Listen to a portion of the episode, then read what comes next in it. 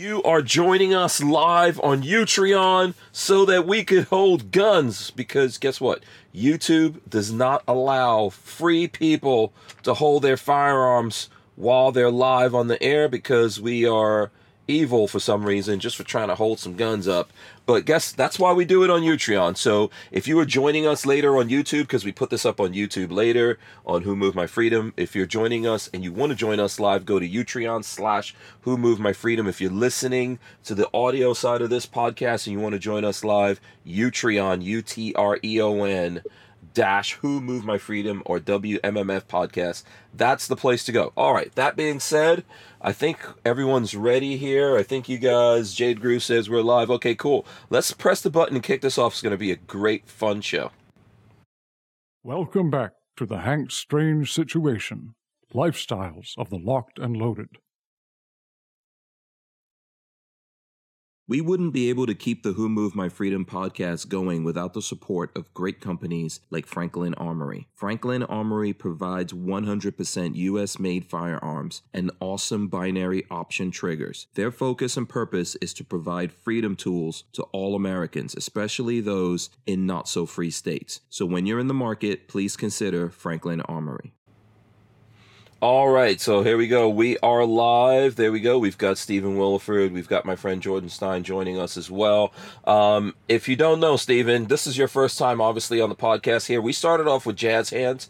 We're taking this back from the terrorists. There you go. Jazz Hands. I hope you guys have your big girl panties on because we are live. This is episode 979 of the Who Moved My Freedom podcast. My guest tonight are Stephen Willeford. There he goes, the sheepdog, the barefoot warrior. Barefoot defender. Barefoot defender. barefoot defender. My bad. Uh, Stephen Willeford, uh, the hero of Sutherland Springs massacre, um, from uh, from uh, Sunday, November fifth, twenty seventeen. If you guys don't know, we're gonna get into it, and we'll explain who he is. If you don't know who he is, good person. We actually met in person at the gathering and had great opportunity to get to know each other. So I'm looking forward to this, Stephen. Thanks for being on the show. Thanks for having me. Oh, you're welcome. And also joining us, my friend Jordan Stein of GOA. Jordan is the Southeast Region Director of Gun Owners of America. Welcome back to the show, Jordan. What's up?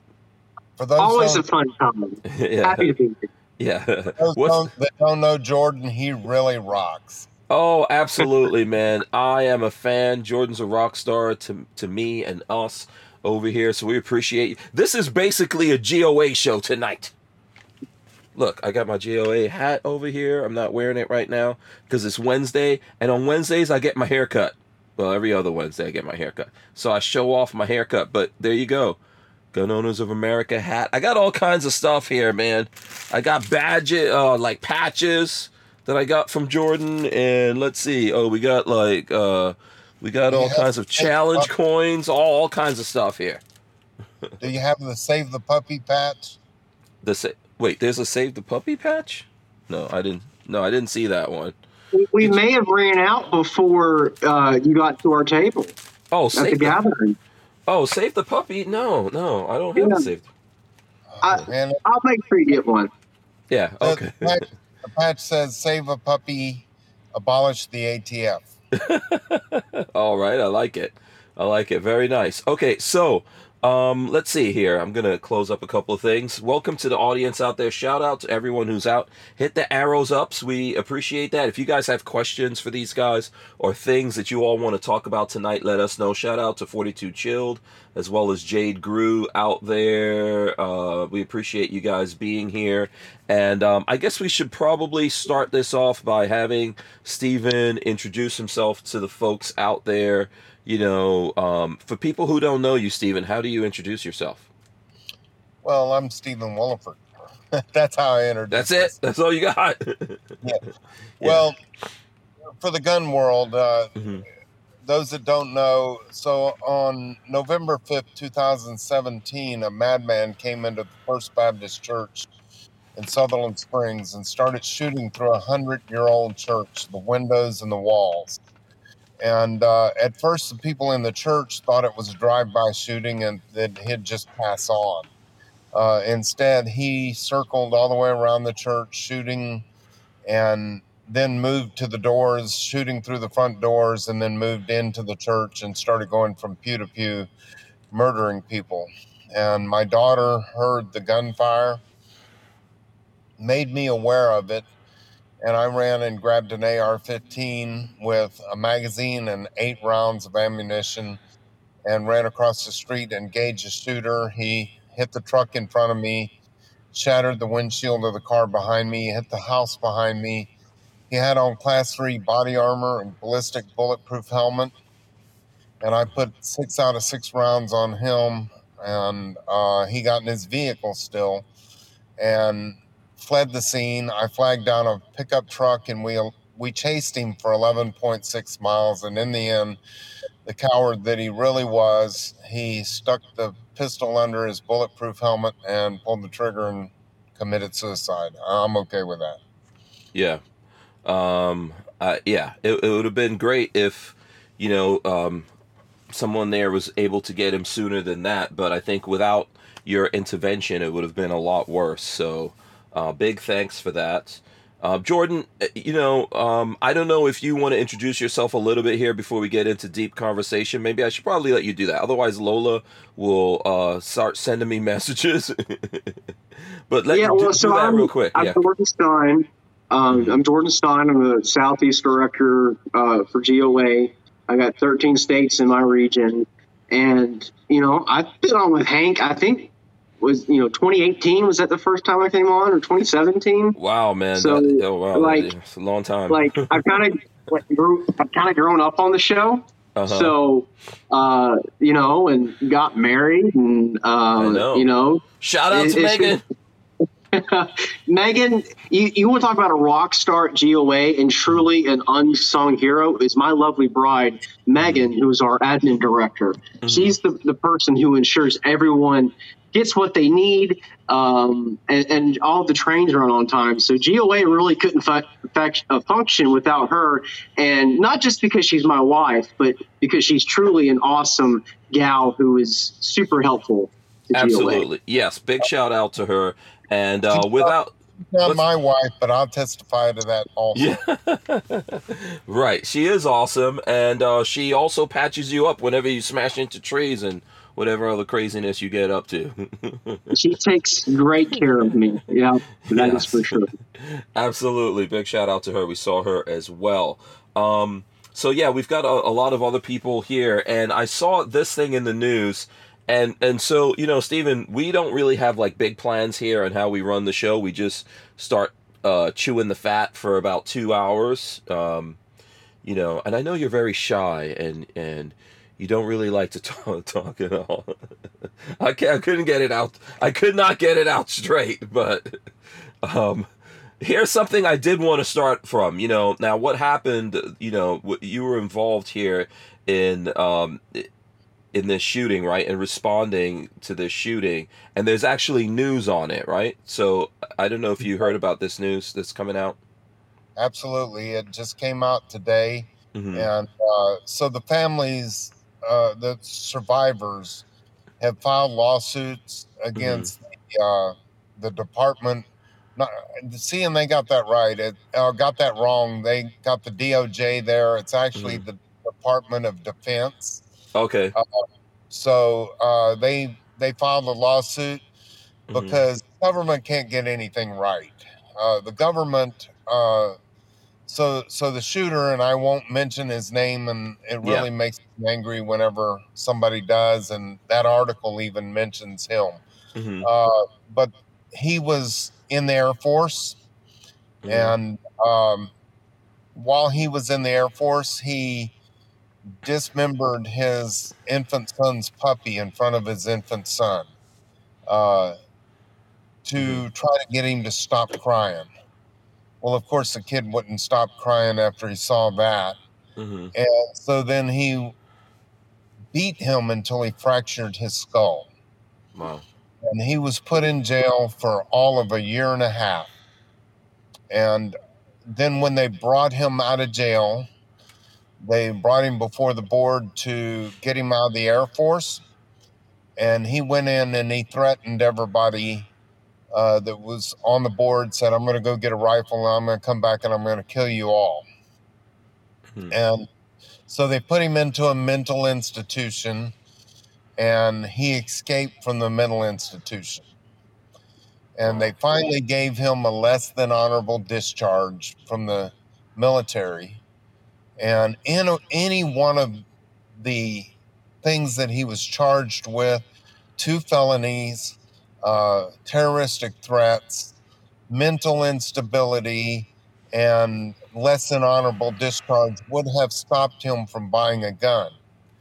But again, the government being so inept in everything it does, didn't enter any of it into the instant background check system.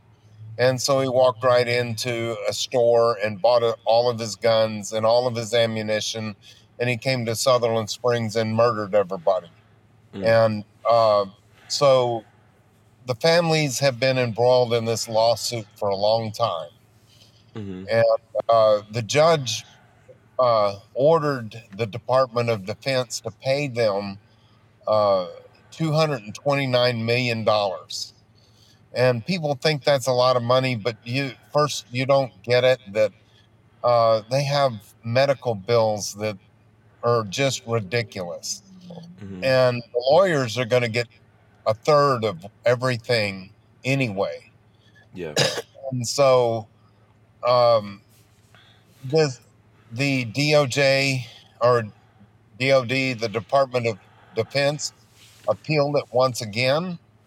And then today they just settled for $144.5 million. And again, that's to be divided between 75 people with all kinds of medical conditions. Chris Workman, for example, is going to be paralyzed from the waist down for the rest of his life. And uh, he needs a handicap accessible home along with his bills and stuff. And I, I think $144 million is going to be A drop in the bucket, probably for all his uh, for the rest of his life. He's going to need help and care, right? and and so will Ryland Ward. Ryland Ward was a little five year old boy at the time he got shot five times, uh, and it destroyed his femur and his hip. And they have him walking again like any other little five year old boy, but he'll need surgeries until he quits growing. So he's got a, a lifetime of surgeries and stuff. And and the same situation with Zoe and little Zoe was, I think, seven at the time, and she suffered quite the same thing. And she will need surgeries until she's grown, also. Yeah. So, uh, and Zach Poston got shot seven times. He was he was going to be a Marine. He was already a senior in high school. He signed up to be a Marine. Uh, when the shooter turned his attention toward that side of the church, Zach Poston pushed a girl underneath the pew to hide her. And for his efforts, he got shot seven times. And then Zach Poston's grandmother crawled on top of Zach, and the shooter shot and killed her on top of Zach. But she saved Zach's life. And Zach's got pins and screws and plates in his body. The Marines don't want him anymore. So, uh, you know, he's got to figure out what he's going to do for the rest of his life now. And again, uh, this $144 million split between 75 survivors, you know, the families of people that survived and, and the ones that actually got shot, the ones that lost husbands or wives or whatever, you know, it's, it's going to be split among all of those people that filed lawsuits. Yeah. And uh, me personally, I chose not to file a lawsuit. Uh, though I might have been able to get in on it, I chose to be a voice for the families instead. Yeah. Uh, because I could not have spoken out for them had I been in the lawsuits. And actually, I didn't lose a family member or I wasn't uh, physically injured anyway. They say some injuries aren't physical, but uh, I didn't suffer any physical injuries or lose a family member myself. Yeah. What's remarkable about you, Stephen, um, in the time that we spoke, and then even today, you know, this thing that happened, I think, deservedly so, propelled you to a level of where folks in the 2A, you know, community and the gun community, freedom folks, um, see you as a hero, and I think that's deserved. But it's remarkable to me that you are still um, thinking in touch with and and doing things for the for the the people that were actually connected to this um, and and hurt the most by it. And believe it or not, we don't always see that. I don't know if people well, realize that. Yeah, go ahead. I'm fourth generation in that little small community, mm-hmm. and uh, people don't get what Sutherland Springs is. We're under 600 people total population. And when I say I'm fourth generation, my great grandfather bought the property that that I own today, and the people from the church, I knew them, uh, their neighbors, their friends, they're practically family. And uh, when you grow up in such a small community, uh, you become family. Mm-hmm. Yeah. Uh, um, so one of the things I know that, um, and and Lola is saying that, which I remember this when when this happened, we we were all talking about this, and and I believe we talked about this on the podcast. So this attack was the deadliest mass shooting in Texas history, and deadliest shooting in American place of worship. Right? This is like pulling uh, uh, pulling the stats out from here of what Lola is, is sending to me. Which the reason for for this lawsuit, and I don't know if there's any other ones, is you know this could have been avoided when we talk about this whole gun thing, which I'm sure we're going to talk about here tonight. You know, the Second Amendment, etc. People say, "Oh, you don't you don't need the guns because we can avoid these things." right? There's folks out there who believe that you could stop um, horrible, evil, broken people who decide that they're instead of just taking themselves out of the world, right? That they're going to go after other people. A lot of folks out there think that we can stop these things before it happens and we and we don't need someone there like yourself you know we don't need people in the churches and the schools to defend innocence when people like this come after them and this is the reason for for this lawsuit right well what what this whole shooting proves is first that the government is inept in doing everything that it does. And background checks do not work. They don't. And even if he had been stopped from buying a gun, uh, then he could have bought a gun on the black market and still done this. Mm-hmm. Background checks don't work. All they do is uh, so they say what 93% of all denials? Is that right jordan? That's correct. Yeah, false, false positives. It's well over 90% of, of initial denials are false positives which essentially means that the wrong people are being denied uh, their rights. That you know it's it's not a true denial of an actual criminal or, or a felon Mm-hmm. So, you know, the background check system isn't even working to keep the guns out of criminals' hands. It's denying good people their right to, to purchase a firearm. And, and and I've got a different I've even got a little bit more of a perspective too because I live on the Texas I live in Texas and Texas is a border state mm-hmm. and um, not long ago I was invited to an event that w- was put on by um, AJ Louderback. Mm-hmm. He's he was the sheriff of Jackson County, Texas. AJ Louderback was also Donald Trump's border advisor. So okay. he advised Donald Trump on everything going on at the border. And Sheriff Louderback, frankly, scared me to death. Because Louderback said that the drug cartels now have a $500 billion budget. Billion with a B. Mm-hmm. And he said, Sheriff, Sheriff Louderback said that the drug cartels are buying influence in our media and also in our politicians with $500 billion. And the, the drug cartels want gun control. They really want gun control because they want to make this side of the border the same as that side of the border. Uh, right now, they cannot control us, and they can't control us uh, because we still outnumber them. Mm-hmm. So Louderback was saying, let's just play for a moment about. Um, let's play like it matters that Mhm. The um, liberal media Mhm. say they want gun control, the liberal nirvana. So let's pretend for a minute that it would work. We all know it won't. But he said, so let's say they enact a gun control and a gun ban, and every citizen in the United States goes in and they turn in all their guns, both legal citizens and criminals. It's not going to happen, but mm-hmm. let's play the game for a moment. Let's say that we all do, and we all just lockstep go down there and they destroy all the guns. Now, the drug cartels, when they make a bust down there at the border, they don't get AR 15s.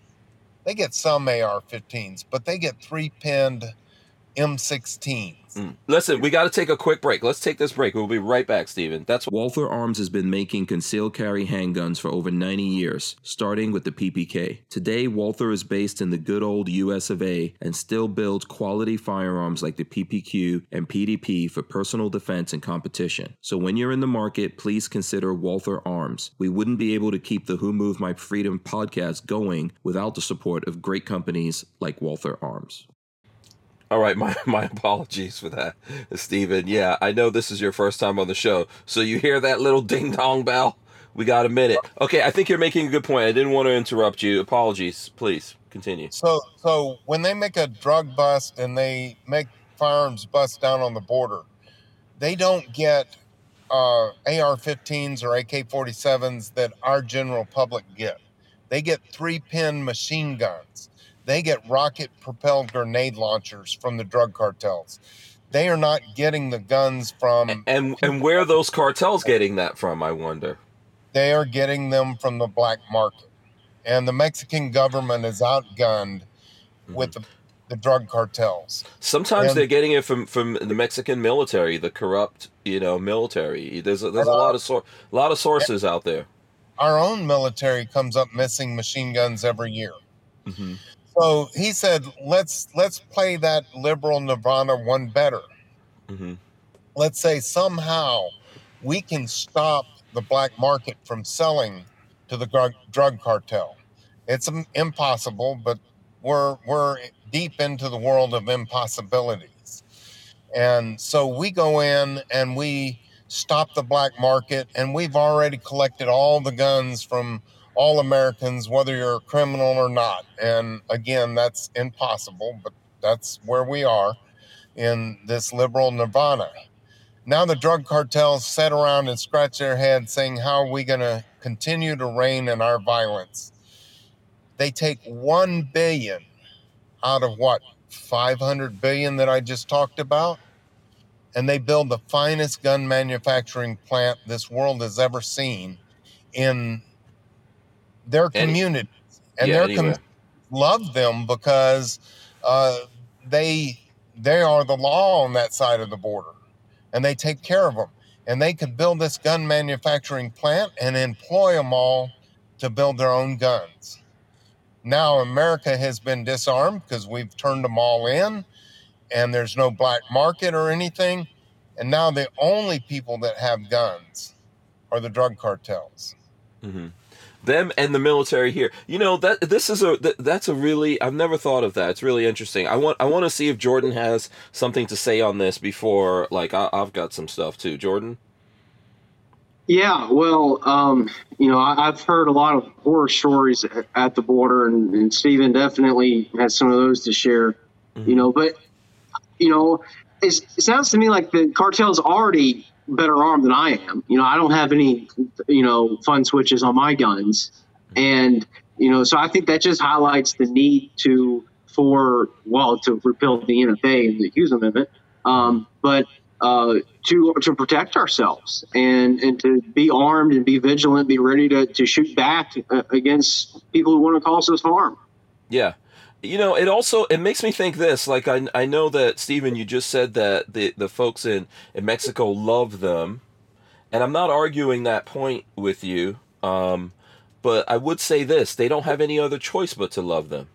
Well, When no, when, when when the when the bad guys are the only people with the guns, you don't have the option of hating them, right? The same. It'll be the same thing for us in America. What I'm getting at is Yeah. the communities right Mhm. around where the drug cartels are. I'm not Mm-hmm. talking about the Mexican people in general Mhm. because they're finding uh, mass graveyards and stuff. Mhm.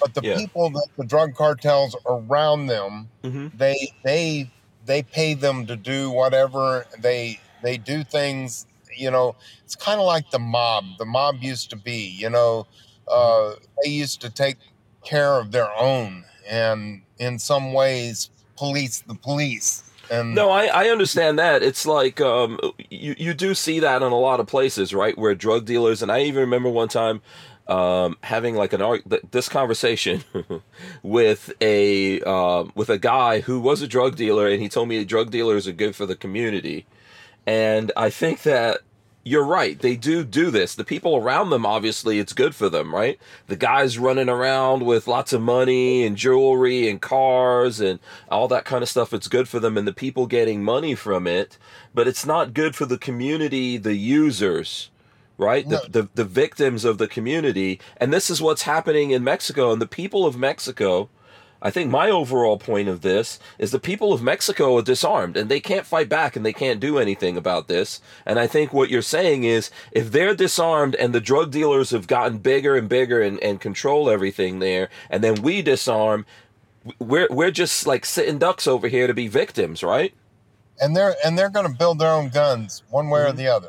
Mhm. They're either going to get them or they'll build a manufacturing plant. They'll hire people and they'll pay those people to build guns for them.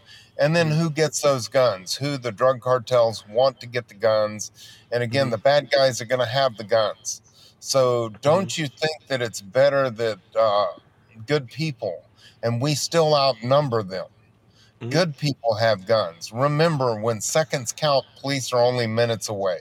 Yeah, absolutely, hundred percent. I think, you know, the anyone who has the idea in America, anyone who's talking to you, whether it's politicians, whether it's your friends, family members, if they think that giving up the responsibility to other people is the way to safety or some kind of like nirvana or utopia, like you were saying, that to me is insanity.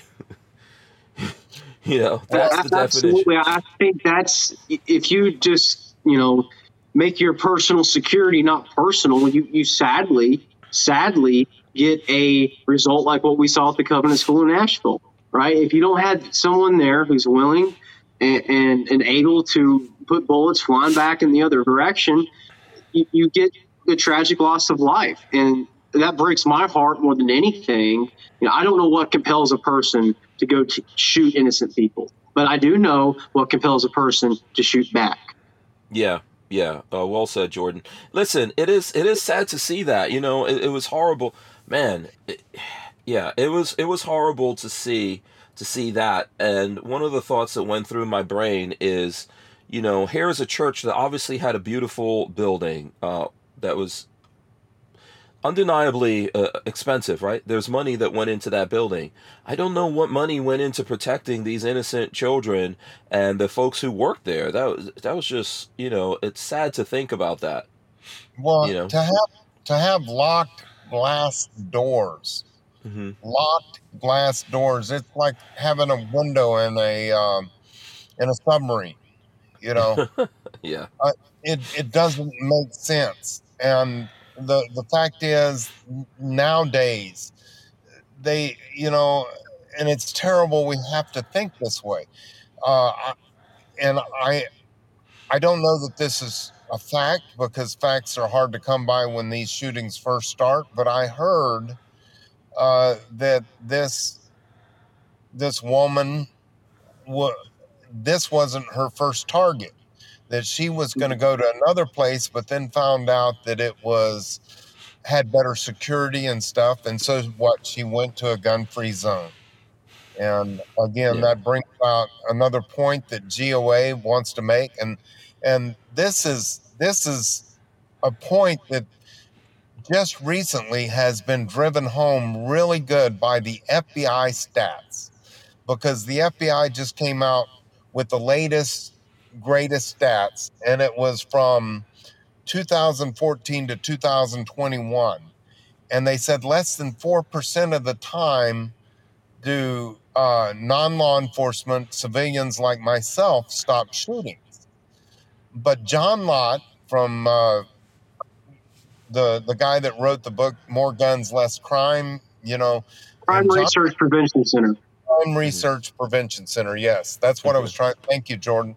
So John Lott's numbers hmm uh, don't lie. He took the FBI numbers, and from 2014 to 2021, there were 204 shootings that weren't at gun free zones. And out of those 204 shootings that happened, 104 of them were stopped by non law enforcement civilians. And another thing that is really telling about that also is out of that 104 that were stopped by non law enforcement, there were no innocent bystanders hit by whoever stopped the shooting. And Mm. I was in that stat because it was Mhm. 2017. So hmm my shooting was in that stat. And people Mhm. say, "Oh, I'll wait for." You know, I was on a liberal radio radio uh, show not long ago, and the shooter said, "I don't want a person, a Larry Moe or Curly like you, coming to save me." I'll What, what were you do? first of all? Uh, Why were they, you on this show in the first place? They booked. They booked. me. Okay, all right. And know? I, into the that. into the lions den. I don't know if we should call them lions. The jackals Well- den, probably. I'll Yeah. do that because what I told him is is the police were five to seven minutes behind me. hmm Would you be willing to sit in a church with a madman with unlimited ammunition and wait for police another five to seven minutes when you've got someone like myself that hit the shooter six out of six rounds? Not one of my rounds went anywhere other than into the shooter. hmm Would you rather wait for the police officers that have a national percentage of hits of 17% in firefights? Yeah. Um, And no, I'm not- I, I I'm yeah, not trying I'll take my I'll take my chances. I'll take my chances with uh, a sheepdog like you out there over nothing, man. I'll I'll take my chances. You know, because you're not you you didn't go there to shoot to shoot people. You went there to stop an evil, broken person. You know, and um, yeah, man, I'll I'll take my chances with that. And and Yeah. I, I'm going to say something else here too, because Mhm. and I've said this several times. I didn't shoot him because I hated him. I shot him because I loved everybody that was in that church. hmm I didn't go over there looking to kill someone. I didn't want that. But he left me no choice. Yeah. Yeah, you know, um I don't know any of us that do this that are praying for that. I know I'm not, man. I think if you're out there and if if you do this, you're a person who wants to be you want to be prepared. You want to be able to defend yourself and you want to be able to take care of the people around you that you know your friends, your family, people you love, but you don't hope and pray for bad things to happen so that you can be a hero or something like that. I don't think you you probably do a lot of thinking in a situation like that if it really happened. You do a lot of reacting, you know, either you run away from that situation or you run into that situation, right? Yeah, I always tell people if you see this much fat running, there's a problem. You better catch up. um, I don't. you like that, Jordan? Huh? you got that thought in your. You got that thought in, in your mind. Jordan knows how fat I am. it's good I, fat. I was, I was thinking of, of something when Stephen was talking. I'm highly involved with my church's security team, and Mhm. um, you know, I um, I pray nothing ever happens. Like like we were saying earlier, I don't want you know anything bad to happen to my fellow church goers, but I, I try to prepare our church as best we can because we realize that there's evil people in the world who, for whatever reason, again, reasons I don't understand, I can't comprehend, but they want to cause harm to the good people who want to hear God's word preached on Sunday morning. And so we take measures to protect to protect Mhm. our churchgoers. And you know that protecting good innocent people is such a major uh, my phone likes to keep slipping, but Yeah. it's such a major contribute or motivating factor for me because I love my fellow man. I, I love my churchgoers. I, you know, I don't even know some of them. We, we have a rather large church. I don't even know some of the people walking in the door, but but I love them and I want to protect them. And you know, like I said, I pray to God nothing ever happens, but but I, I'm ready to protect them as best that I can. Yeah, and I think that um, pe- people need to think about this. There's places out there that that these kinds of monsters uh, seek out when they decide that they want to hurt other people. Uh, places of worship, not not just Christian churches. Um, Sure. Any place of worship of worship, I think, is uh, vulnerable to these attacks and should think about um, hardening uh, their buildings and things like that. It's unfortunate that we live in a world like this, you know, where a synagogue, a church, a mosque, um, any kind of temple w- would be in danger. It's sad to think that, but this is the reality of the world we live in. Same thing with schools and um, other soft soft targets out there. And it's funny how what's the stats on this? How often do we see these people and they straight they, they decide, you know what I'm going to do? I'm going to go to a police station. We don't see that that often. I think we have, we probably have seen it. Like I'm sure anything's happened once or twice, but they don't decide to do that. They decide to go after people who have no ability to fight back, and they decide to to to murder people who did nothing to them.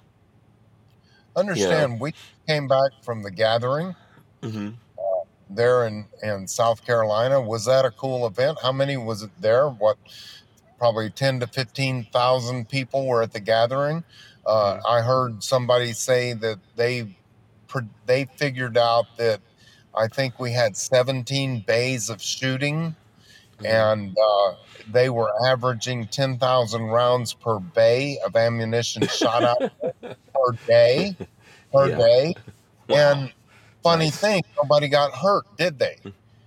They mass, Yeah. mass yeah. shooter didn't Mhm. decide, well, I'm going to go out there to the gathering and I'm going to shoot up a Mhm. bunch of people at the gathering.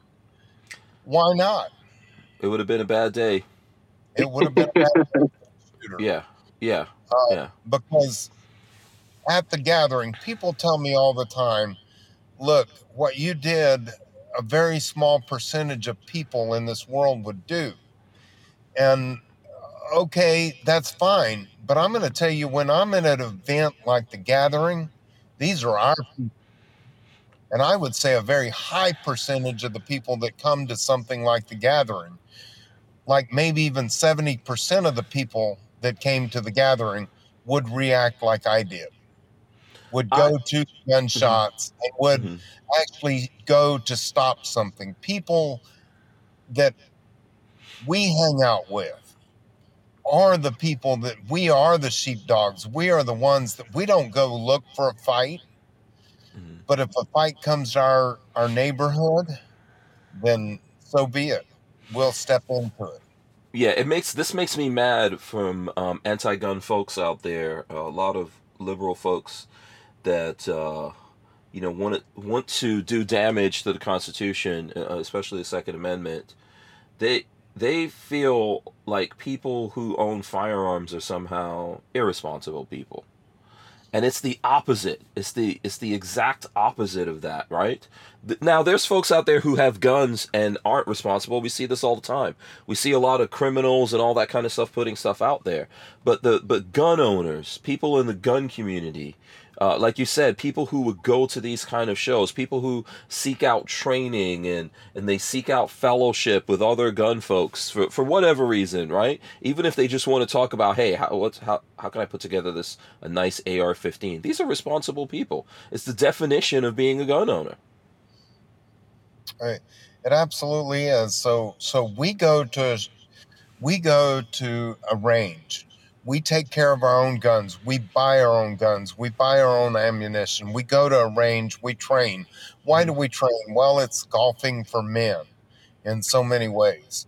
Uh, but but we train because we enjoy it. We enjoy the sport. Which, by the way, as sports go, firearm sports are the lowest rate of injury of any sport in the world. So we go out there, we train, we do what we do, and we we we do it because we love it. Uh, mm-hmm. Not not that we're looking for a fight. Mm-hmm. Not that we're looking. We're not vigilantes. We're not running around looking for. You know, uh, honestly, if I r- would have run across the street on that day and I would have seen police department there, okay, that, you can have it. Mm-hmm. Yeah. Um, Oh, you heard you heard the ding that time. You you are a sheepdog, man. You got we got you trained. we got you trained to that bell the first time. Right on, right on time, Stephen. That was dog. um. So hold on. Uh, there's some questions coming in, but we got like thirty something seconds here for us to to do this. So we're probably the best thing to do is take a break. But um, in the 20 something seconds we have here, I do want to remind everyone that Palmetto State Armory has the AR-15 Sheepdog. It's a lower, and I'll try to throw throw up some uh, pictures and things like that here. That um, is in honor to Stephen Willeford. You guys can go there, buy it, and 10 bucks goes to GOA. So check that out. I'll throw something up when we come back here. And I've got a question for, for both of you guys when we get back. We wouldn't be able to keep the Who Moved My Freedom podcast going without the support of great companies like Hi-Point Firearms and Full Forge Gear, bags and gear for everyday life. Did you know Hi-Point is an American family owned and operated company located in Ohio with over 30 years of manufacturing experience? Hi-Point is proud to be the home of the working man's gun and your source for affordable handguns and carbines with a lifetime warranty. So when you're in the market, please consider Hi-Point. All right, so let me throw this up here. You guys can check it out. I think uh, there's a link, or Lola's going to put a link. I saw 42 Chilled also has a link there. So this is it, basically, right here. If we zoom in on that, uh, very, you know, I call that tactical tactical fat. That's what that shape is. Stephen, tactical fat right there. Sheepdog 15. Um, Lola, you need to order us like two of these so that uh, we, we can, next time we see Stephen, we can get him to, you know, maybe sign off on one of those or something. Let's look at the, oh, here we go. Let, let's look at the actual lower here. Let's get some close ups. So you got safety, you got liberty, and GOA on the selector. really cool. Um, Jordan, do you want to tell us a little bit about this, and then maybe we'll get Stephen to talk about it a little bit? How this come about? Oh boy, um, you know, I, I think it's it's really awesome, and we're very grateful to the PSA for for doing this. You know, uh, like Hank said, ten dollars um, goes to GOA. So not only are you getting a great platform to go out and build whatever you want, you're also helping support GOA in our efforts as well. So uh, we're just so grateful to PSA. They're one of our biggest supporters, and we love them. I've been a customer of theirs for a while, and and they're in in it with the fight with GOA, and we're so grateful for their support. Yeah, PSA, awesome company um, that is committed, uh, you know, to making firearms affordable to Americans out there, right? Uh, this is definitely uh, one of the ways that prevents a lot of folks out in the world from from being able to participate in this uh, sport, hobby, and uh, martial art, a way of life, literally, is uh, what it costs to do this. And they're doing lots of good things, and, and I commend them for that. You know, when you when you look at stuff like the dagger, I think we were talking about that before we started. There's a lot that PSA is doing, and I don't know if everyone out there recognizes it. Uh, Stephen, how, how did you know? What do you think about all this when these guys came to you? I don't know how that worked out, but how do you think about having your image on an AR-15? I want I want to point out also if you'll uh, zero in and Mhm. uh, the serial number larger also. Oh yeah, Uh, let's go check that out. Let's see. So Uh, serial number. yeah, Okay, BFD. right. they call me Barefoot Defender. oh, So- okay. BFD stands for Barefoot Defender, and then the serial number after that. I was uh, thinking big freaking deal. No, not necessarily those words. Well, that, that's for, that's for Barefoot Defender. right. Awesome. So Yeah. I think that's really cool. Uh, they saw Mhm. my logo, and that's a uh, logo that I have had for. My son-in-law called me the Barefoot Defender first, and I thought, "Wow, uh, okay." And I, I went ahead and adopted that because when the Israelites left Egypt, they left Egypt so quickly that they didn't let their bread rise, and now they have the feast of the unleavened bread to celebrate and to let everybody know how urgent it was to get out of Israel. So when he called me the barefoot defender, I thought, how better to emphasize to people out there how how quickly, how urgent it is to get into the fight that I had no time to put shoes on. So um, it lets people know that when when it's going on, uh, you run to the battle as you are. Hopefully, you got shoes on, but uh, if you don't, you don't Mhm. have time. People say, "Really, you don't didn't take time to put shoes on?" And I tell them, "You're lucky I had pants on." or you know, it might, it might it might have been something enjoyable. um, uh, so yeah, And when, when you mentioned the dagger, by the way, if Mhm. you don't mind, sure. uh, I just found out Palmetto State Armory is Mhm. doing some um, some Easter.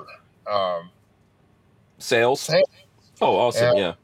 I actually purchased a full size dagger with Mhm, the high sights on it, the suppressor size sights, mhm. uh, with the threaded barrel and the cutout for the uh, the, The optic.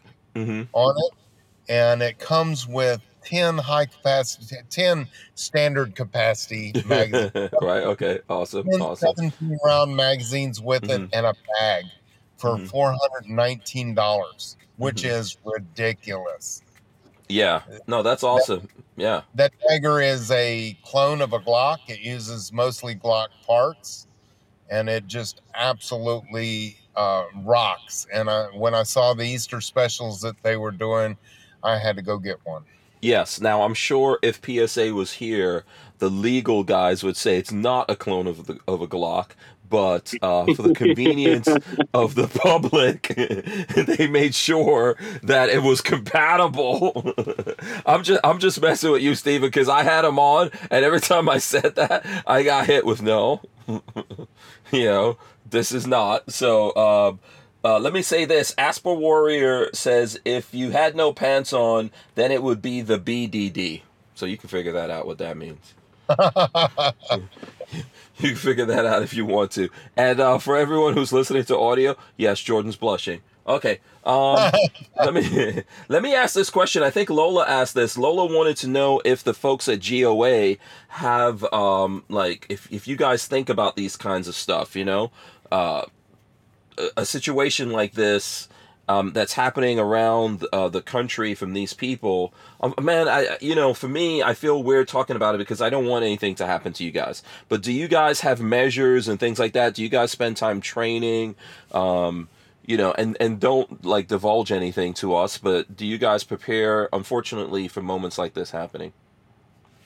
Well, I'll just speak for, for myself. I I'm blessed to uh, have a range on my property, and I don't. I still don't get to shoot as much as I would like, but I, I do train as often as I can when I'm not on the road for GOA, uh, and I shoot. And and I'm, you know, I don't claim to be a John Wick or anything, but I, I'm competent uh, with with my firearms, and I carry everywhere I go and um, I, I'm always I'm ready to protect myself, um, and I I'm always I try to be situational aware and be looking around for potential threats and Mhm. and um, you know God forbid if I gotta go to work, I got to go to work. So um, hope she always got some good attorneys for me. Um, but you know, I, and I don't think you know there's a certain target on my back because I work for GOA, right? Um, but I, I just, you know, it goes back to what I said earlier. I want to protect good, innocent people, and that's why I carry a gun. That's why I train. So yeah. I would think, like going back to the conversation we were having earlier, I would think that people like this, you know, it, would be just as likely as they would go to a pr- police precinct. You know, uh, a place called Gun Owners of America, probably. Yeah. you Now, know, if you've you lost know- your mind. hmm Ma- many people, uh, you know, GOA, we have people all over the country, and you know, I don't work in an office, right? Mhm. Um, you know, but I do know our our Springfield office, where we're headquartered. It, there's lots of guns in that office, so that's not a not a soft target that you would want to to attack. So Yeah. I'll just So leave it's, it you're saying it's not GOA is not a gun-free zone. No, No. we, we are fighting the gun-free zones nationwide. Why Yeah. would GOA be a gun-free zone? Exactly. That would be the the highest level of hypocrisy. So, So uh, it is it is really kind of cool because when I fly and I go all over this country uh, speaking for GOA, and generally when I fly, uh, so when I went to uh, South Carolina, I met Jordan there, mhm. and as soon as I met up with Jordan, he pulls out a pistol and hands me a pistol and said, "Here, this is what you're carrying as long as you're here." awesome. Mhm. you know and and if i go to uh i'm going to go to phoenix arizona and i'm going to meet up with monty bowen which is our pacific regional director Mhm. and when i meet up with monty he's already got a pistol for me to carry when i'm in arizona you know Mhm. I, I flew out i was in wyoming not long ago Mhm. and uh, I met with Mark Jones, and Mark Jones gave me a pistol. Said, "This is what you're carrying as long as you're here. You know, as Mm-hmm. Long as there's." I'm assuming reciprocity- when you land in Alaska, it's like a 10 millimeter. I don't know if it changes as you go around the. Oh, absolutely in Alaska needs to be a 10 millimeter. You know, Uh-huh. the four-legged predators out there are way bigger than the. You know, yeah. and, and that that goes to it. GOA people are gun people. Like uh, I tell people all the time, I live a Second Amendment lifestyle. I I carry a gun everywhere I go. There's some days I don't leave the house, but I don't get out of bed with put, uh, without putting a gun in my pants. You know, that, that's just my lifestyle. You know, I'm in a room right now with lots of guns. You know, and and I'm ready to use them. God forbid, right? Mhm. But you know, we we don't. It's just not theoretical for us. It's just not something we write about or or we think about. But it's a lifestyle that we live. We we own guns. We carry guns. We shoot guns. We hunt with guns. We this is a part of our, our life. Yeah, I think um, you know there there was a friend of mine who's a trainer a long time ago told me this is a martial art, and you know gun ownership is a martial art, and I I believe that, and, and you know like any other martial art, it's a, it's a form it's your life, right? You're not just uh, practicing and training in the use of this sword or your hands uh, or your feet. You know this this whole thing becomes your discipline and your way of life, if that makes sense to to you guys. and and also right along with that, and Mhm. which. Go ahead, you can the- show off, Jordan. Yeah, you can show. He's showing So, off right now, Steve. He's Well, tell- he's showing up off. He's millimeter. flex, he's flex because he knows Steve is in the car and didn't bring his arsenal with him. So now he wants to flex. So so all right, we're talking about 10 millimeter, which is the best millimeter, and and this oh is Lord, this what did I my- get started? Okay. my Glock 20. There's many Mhm. like it, but this one's mine. And Mhm. um, of course, I got the flashlight up front. And I, I um, I, I put I have a Leupold Delta Point micro on this, and some people don't like this sight, but I do. And um, one of my goals is to take a deer with a handgun.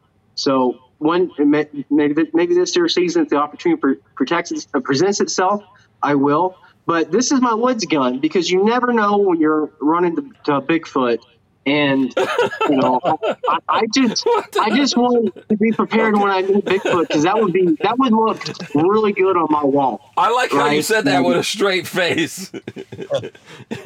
So, but you, but you never know, right? So th- this is my gun for the the woods, uh, my Uh-huh. 10 millimeter, and then while we're at it, this is my new Uh-huh. gun uh, for for other places. This is the Shadow Systems XR 920. I'm so sorry about my phone slipping, but um, I really like this gun. It's my peanut butter gun.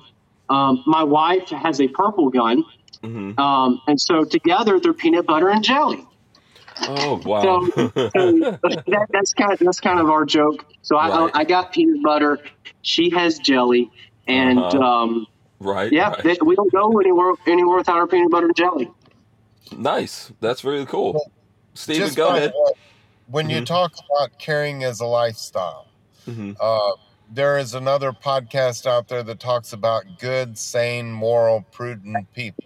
Mhm. And you need to be that. You need to Mhm. be more aware when you're caring. You need to be understanding that if somebody tries to lure you into a fight, that it's better to back down, swallow a little pride, back down instead of forcing an issue where you might be forced to take someone else's life Mhm. uh, over just an argument or something, too.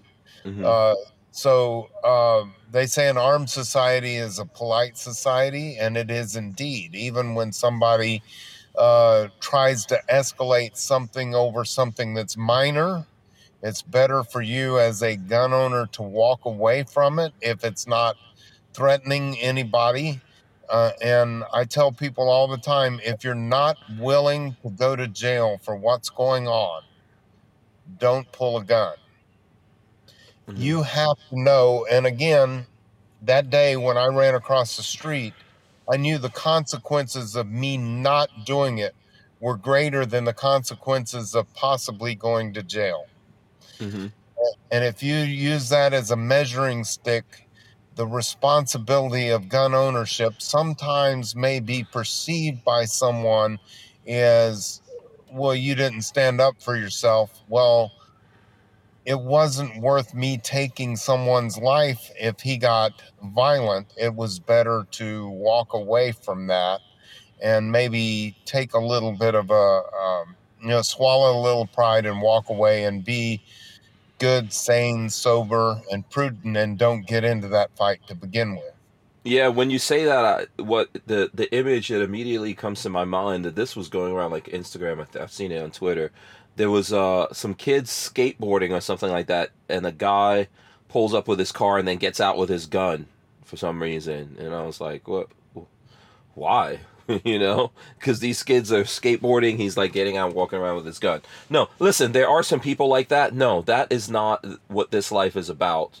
That's not why we do this. Um, you know it, it's um it, it's sad when you see people doing that but you know unfortunately there's just there's some there's some folks out there who don't understand that kind of stuff right so uh, lola thinks peanut butter and jelly is funny so there you go um and aspen She worries gets my sense of humor. Lola is Wow, wonderful. yeah Oh, yeah I love Lola. I got to meet her. oh Though. boy She's very cool.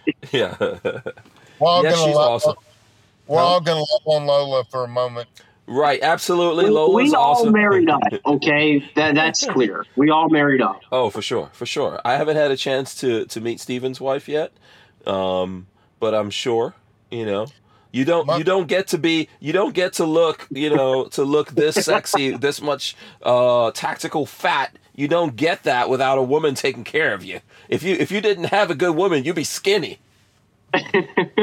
My, my wife graduated with a 4.0 GPA from Harding Christian University. I Mhm. married up. I know it. I'm good with that. All my kids uh, were 4.0 GPA in school and stuff, and, and I blame that all on my wife. Uh, hmm I certainly didn't graduate with that kind of a uh, uh, a grade, so Yeah. I'm Yeah. up. I'm good with that. Yeah. oh, Okay. I understand. Uh, sometimes people, you know, people are always asking me, and I know what it means. They're like, oh, or they say, or they ask me, you know, oh, you're so lucky to meet Lola, or how did you, how did you meet Lola? I know what they're really thinking. They're like thinking, like, how did this woman decide to deal with you of all the dudes in the world? And you know, I've got all kinds of different answers. My favorite one is I learned hypnosis a long time ago. So, so I'm actually kind of worried about my marriage because my wife recently got glasses. So I'm like, I hope she doesn't leave me. So, yeah. Oh, she loves you, man. Uh, she takes care of you. Sure Yeah. You are spoiled. you see, okay? Do you Little see? bit. Do you see me and Stephen? This is you. This is this is your future right here. You're gonna look my like us. Yeah. Be, Oh boy. Just enjoy your skinniness right now, Jordan. It's not Ooh. forever. it's not Oh forever. boy. All that cuteness, all that cuteness, all that man cuteness will go away sooner or later. Oh yeah. You- this is what this is where you're headed right here, buddy. And it's it's it's a I, good I hope my wife does go blind. it's a good life over here. It's a it's not a bad life, right? It's not Yeah. bad. Yeah, it's not so bad. Um, oh, Edward Andrews says Hank is fully blessed to have Lola. There you go. Um, we've got a couple of minutes here, uh, so I know there's a couple things I want to talk about training. Jordan, do you, do you um you have a company I think called uh, Dry Powder Training? We'll start it here and we'll go into the next thing. Tell us a Oh, little bit oh about boy. I guess the word's getting out. It's a little it's a little side project I, I have, but I, Mm-hmm. I, I am a firearms instructor and, and uh, uh, that really just started out again back to my church security team and um, you know uh, we had a couple range days at the house and, and I kind of took lead on some things and uh, some of the other security team members noticed hey Jordan you're you're a good instructor. You should you know consider doing this. And um, um, so I got certified as, as a firearms instructor, and uh, you know I kind of specialize in in new shooters as well as you know the, the church security space. So that, that's kind of the niche that I'm in, and it's it's just something outside of GOA, you know, not connected with GOA, something I do in my spare time. You know, but it, it's something I'm passionate about, and I just love the, the look that people get when they shoot a gun. They hit the bullseye, and it's just it's just so fun. So I it's something I really enjoy to do. Yeah, and and uh, I think it's a, all of our responsibility to, um, in whatever ways, everyone doesn't have to do this in the same way, but to help usher other people into the firearms world. I was in the barbershop today. There was a young gentleman I met there that just got his CCWs, asking me a bunch of questions. Uh, my barber was encouraging him to ask me because I got my, my barber into the into the, the gun world as well. So I think you know that's part of our responsibility. So for anyone who wants to know about that is dry powder training, right? Yep, that's it. Okay, there you go. We're gonna take a break. We'll talk about that, but I want to ask Stephen about training as well. We're coming up after that. With Armslist, you can shop the extensive list of local and nationwide firearms classified. Now with more confidence because of their built-in firewall. For only $6.99 a month for personal use or $30 a month for business vendors. So when you're in the market, please consider Armslist. We wouldn't be able to keep the Who Moved My Freedom podcast going without the support of great companies like Armslist. So I think you know, Stephen. Uh, obviously, this is our first time having you on, right?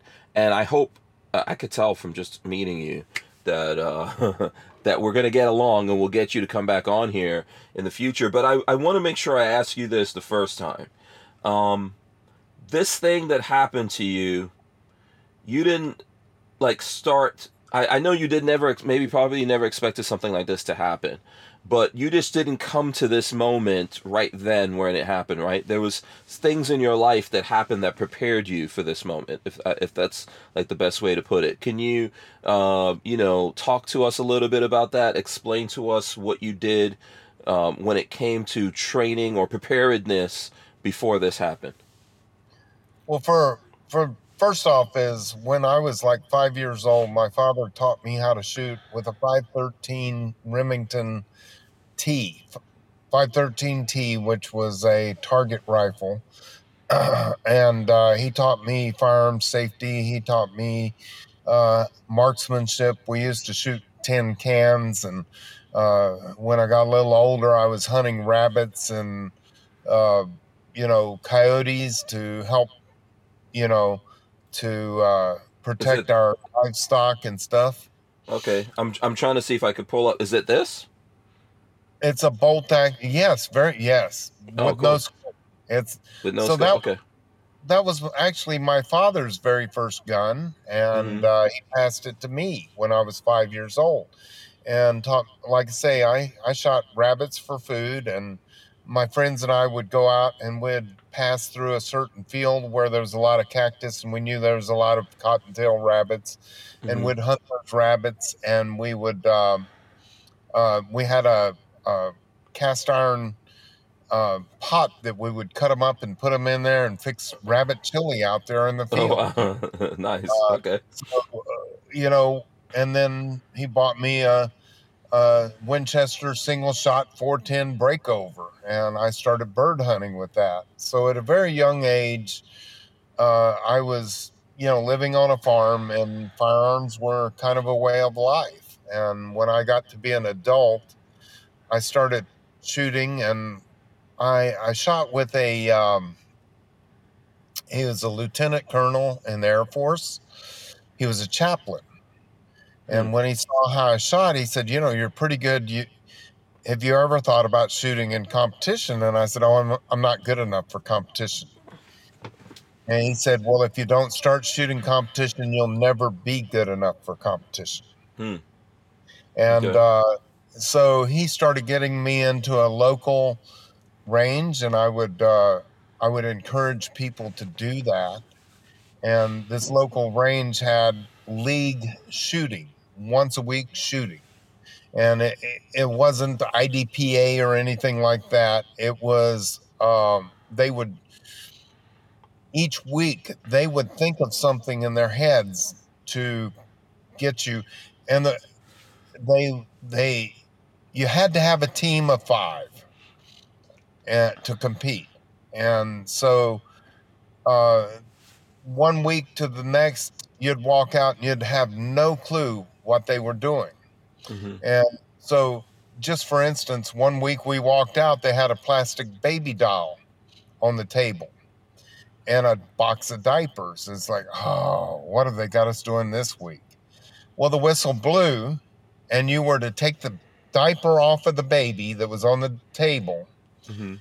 grab a diaper out of the, the out of the package, diaper the baby, throw it up on your weak hand, shoulder, Mhm. and engage targets while you were walking, shielding the baby away from uh, the targets. Hmm. And you stopped to Mhm. take that shot, they added another five seconds to your time.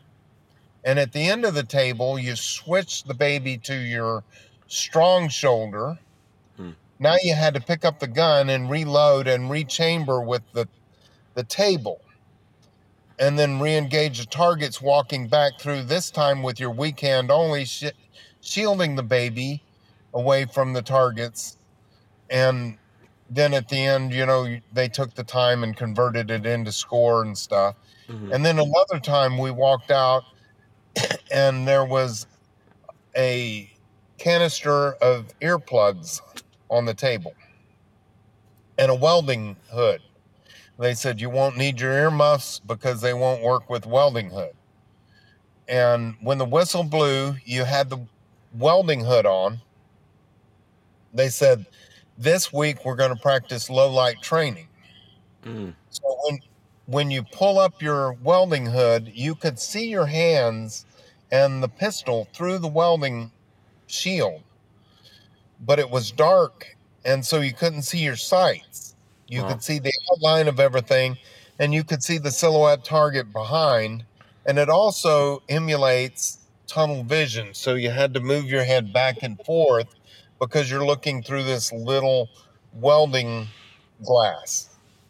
And so it's practicing low light training.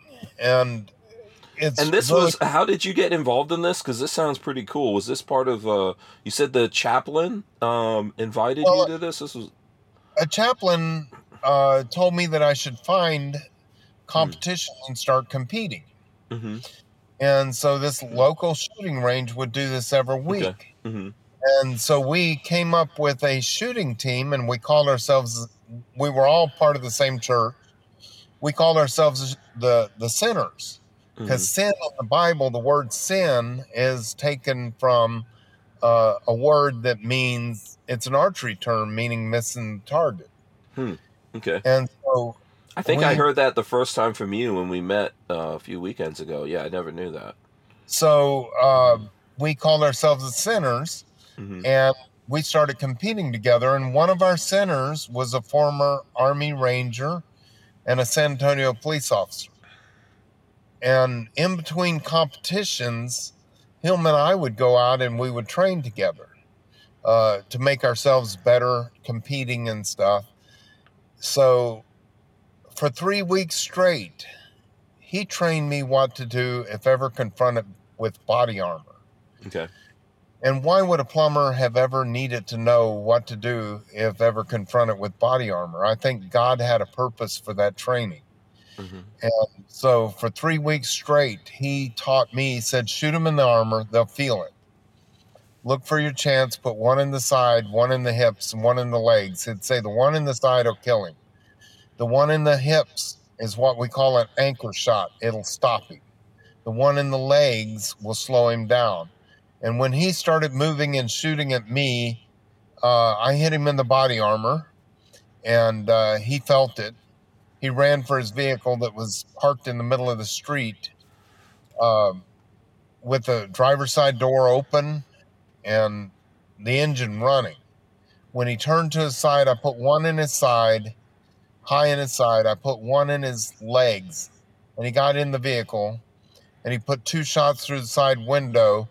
I put one where I perceived his head to be because I couldn't see it because the reflection of the glass but I knew where his head was, and it broke right underneath the helmet, um, right across his forehead, right underneath the brim of the helmet.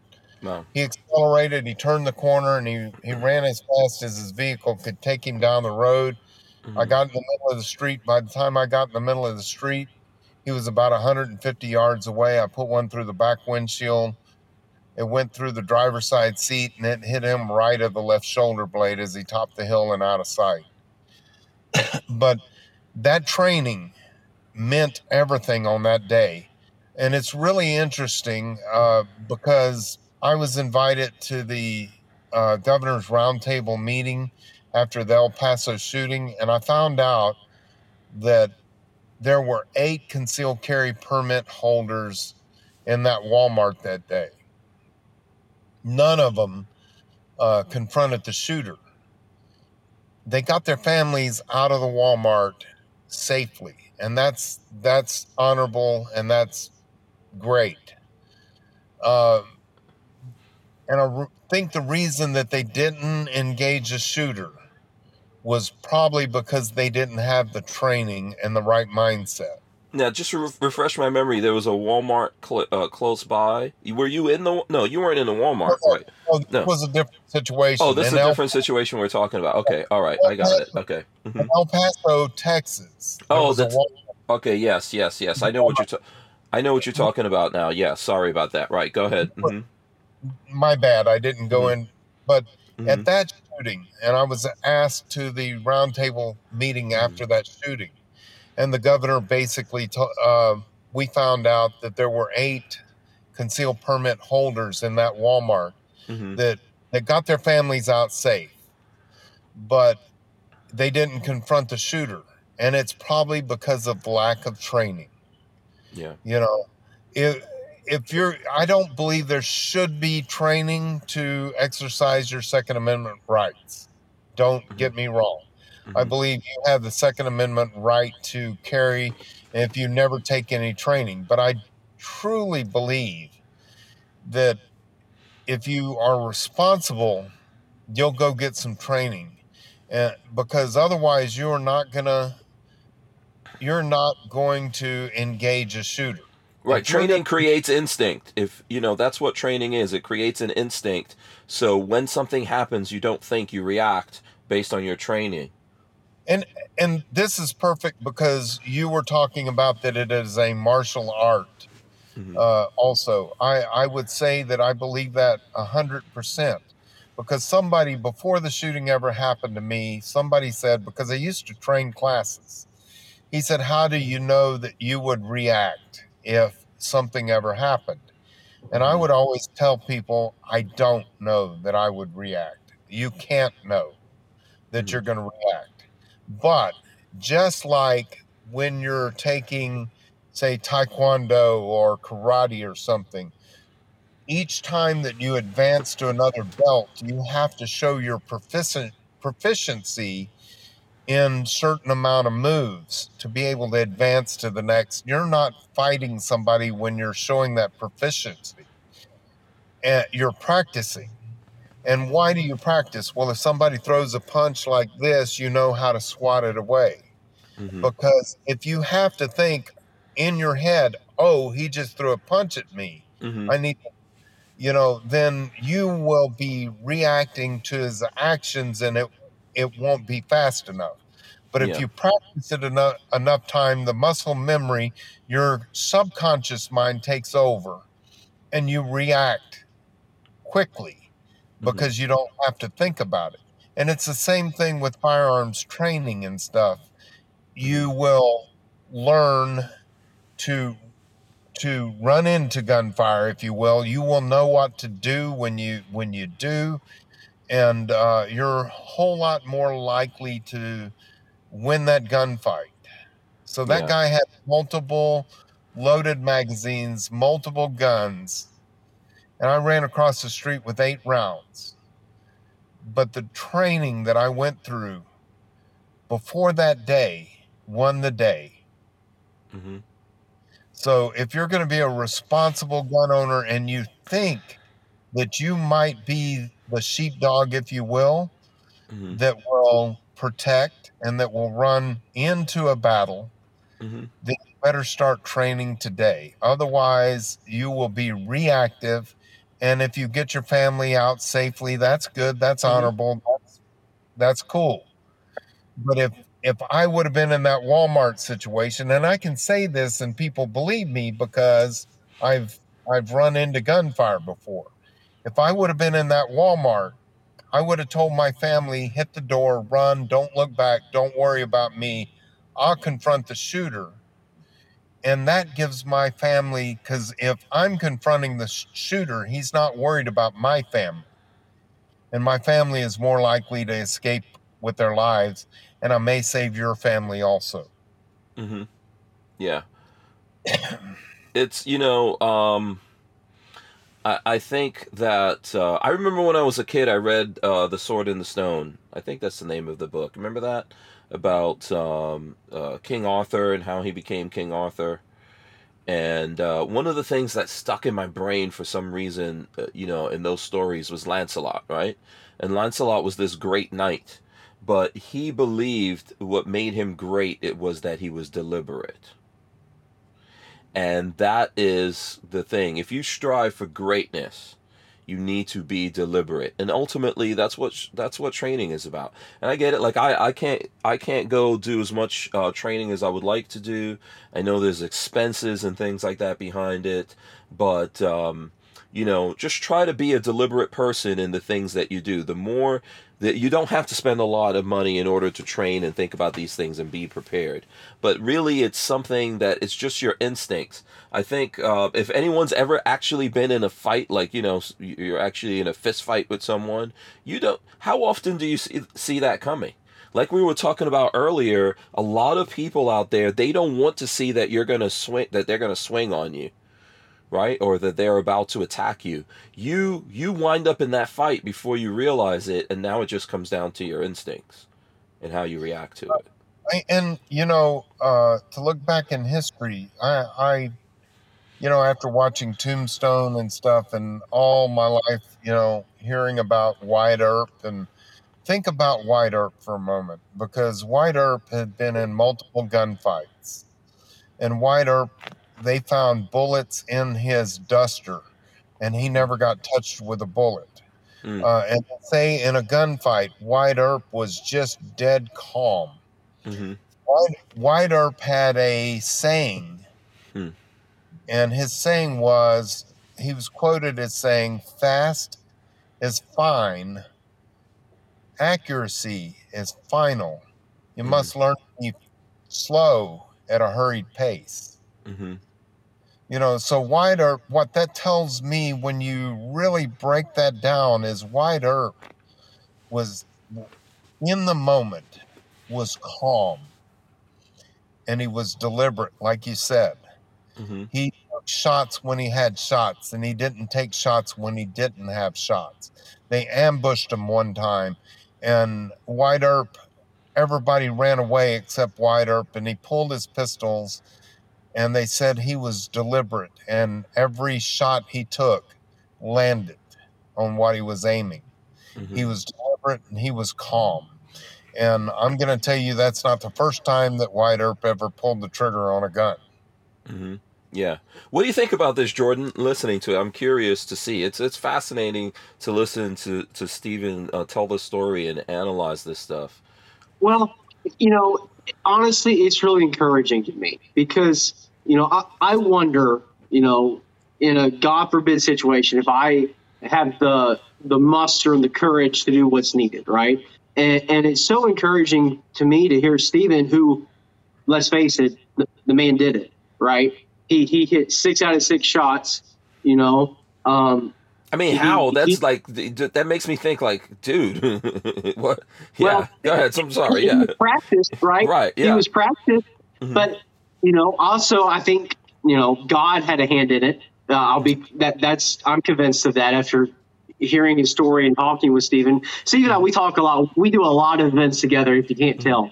But Right. you know, but I'm so encouraged by hearing someone who's been through it, who's been there, done it, saying that, yeah, I think I think you could do it too. You know, when he says, you know, most people who would go to a, a range event, yeah, they're going to step up and do it. That is so encouraging to me because that's something like because I want to do it right, but in my mind, I'm like, am I really gonna gonna step up and do it? I want to, but Mhm. or am I going to cower it out? So that, that's such a great encouragement from Stephen. Um, I don't even think he knows that, but it's just it really helps me so much knowing that someone who's been there and done it thinks I can do it too. Yeah. Look, so so to go to that point, uh, I have, and I know we're coming up on a break real quick, and I got a pretty long point to make, but um, and maybe we'll just catch it right after the break. Mhm. Uh, go, go for it. We'll uh yeah, we'll extend the time. Don't worry about it. We're listening. Okay, so a police officer friend of mine, uh, he was he's actually a friend of one of my friend, a son of one of my friends, and has become a, a good friend of mine too. But uh, when he was very young, um, he used to hang out with my buddy and I. And uh, when he got older, he's now a police chief at uh, Helotes, Texas. And he, after Uvalde, he called me up and he said, "You know, Stephen, I I would like to say that uh, after you did what you did, I was saying that, yeah, I would do that too." He said, and then Uvalde happened, and he said it it made me really take a deep, long look at would I really react. Yeah. That that the officers at U- Uvalde didn't. He said, We're gonna "Now- take a break. We wouldn't be able to keep the Who Moved My Freedom podcast going without the support of a DAO or decentralized autonomous organization like Tusk Crypto. Tusk cryptocurrency is a firearm friendly e commerce option for online payment transactions secured on the blockchain. So when you're in the crypto market, please consider Tusk, T U S C. Yeah, I'm enjoying this conversation so much. I apologize. Um, it, it seems like time is going so fast. We were talking about you, Uvalde. Um, uh, go ahead, Stephen. So he was saying after Uvalde, it made him question his resolve. He said, Could I really, could I really run into gunfire? And I said, Kevin, do you want me to help you with this? I said, Because I can help you. Uh, I can help you with your mindset because you have to ask yourself, What does my tomorrow look like? And you have to think about it before that happens. If if a shooter is shooting and you have to make that decision you're going to run into this shooting. Uh, the question you ask yourself now is what does my tomorrow look like? Because your tomorrow may look like six uniformed officers with white gloves carrying your casket to put on the grave. Mm. That and then giving you a 21 gun salute. Did you deserve that honor? Mm-hmm. That might be your tomorrow. There's no guarantees. That might be your tomorrow if you run into gunfire. Or your tomorrow could look like my today, where I can look back and I know that I did everything I could. That that when when I think about it late at night, I can sleep because I know that I did everything I could to stop it. Or w- would your tomorrow look like getting up in the morning and putting on your police vest and going to shave your face and looking at the man in the mirror and say, You coward, you did nothing. And people died. You had the ability and you had the tools and you didn't run into the gunfire. Uh, and I'm going to tell you, there's things in this life that are worse than dying. And that to me is worse than dying. To live honorable, maybe I'm a Klingon, you know, death before dishonor, you know, but to live life honorable. I said, Kevin, if if you run into gunfire and you die in that gunfire, saving people or giving someone else a little bit more time to stop the shooter, then your your son, he has a son. I said, your son will know what kind of man you are. Mm-hmm. But if you live your life to 105 years old and you refuse to go in when it happened and you regret that the rest of your life, there's some things that are worse than dying. Every one of us, you, me, and Jordan, even though Jordan's got a lot less, a lot more time left on his clock than you and you and I maybe, but Jordan we are we're all going to die and it's not about how you die but it's about how you live your life mm-hmm. and if you remember that so me i'm a christian when i die i know where i'm going and i have no doubt you know it's it's through christ's blood that makes sure that i know that i'm going to meet my maker and and i hope to hear, Well done, good and faithful servant.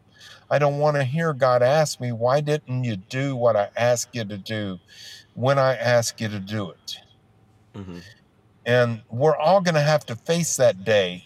What And when you realize how short life is, even if you do live to 105 years old, that's still short.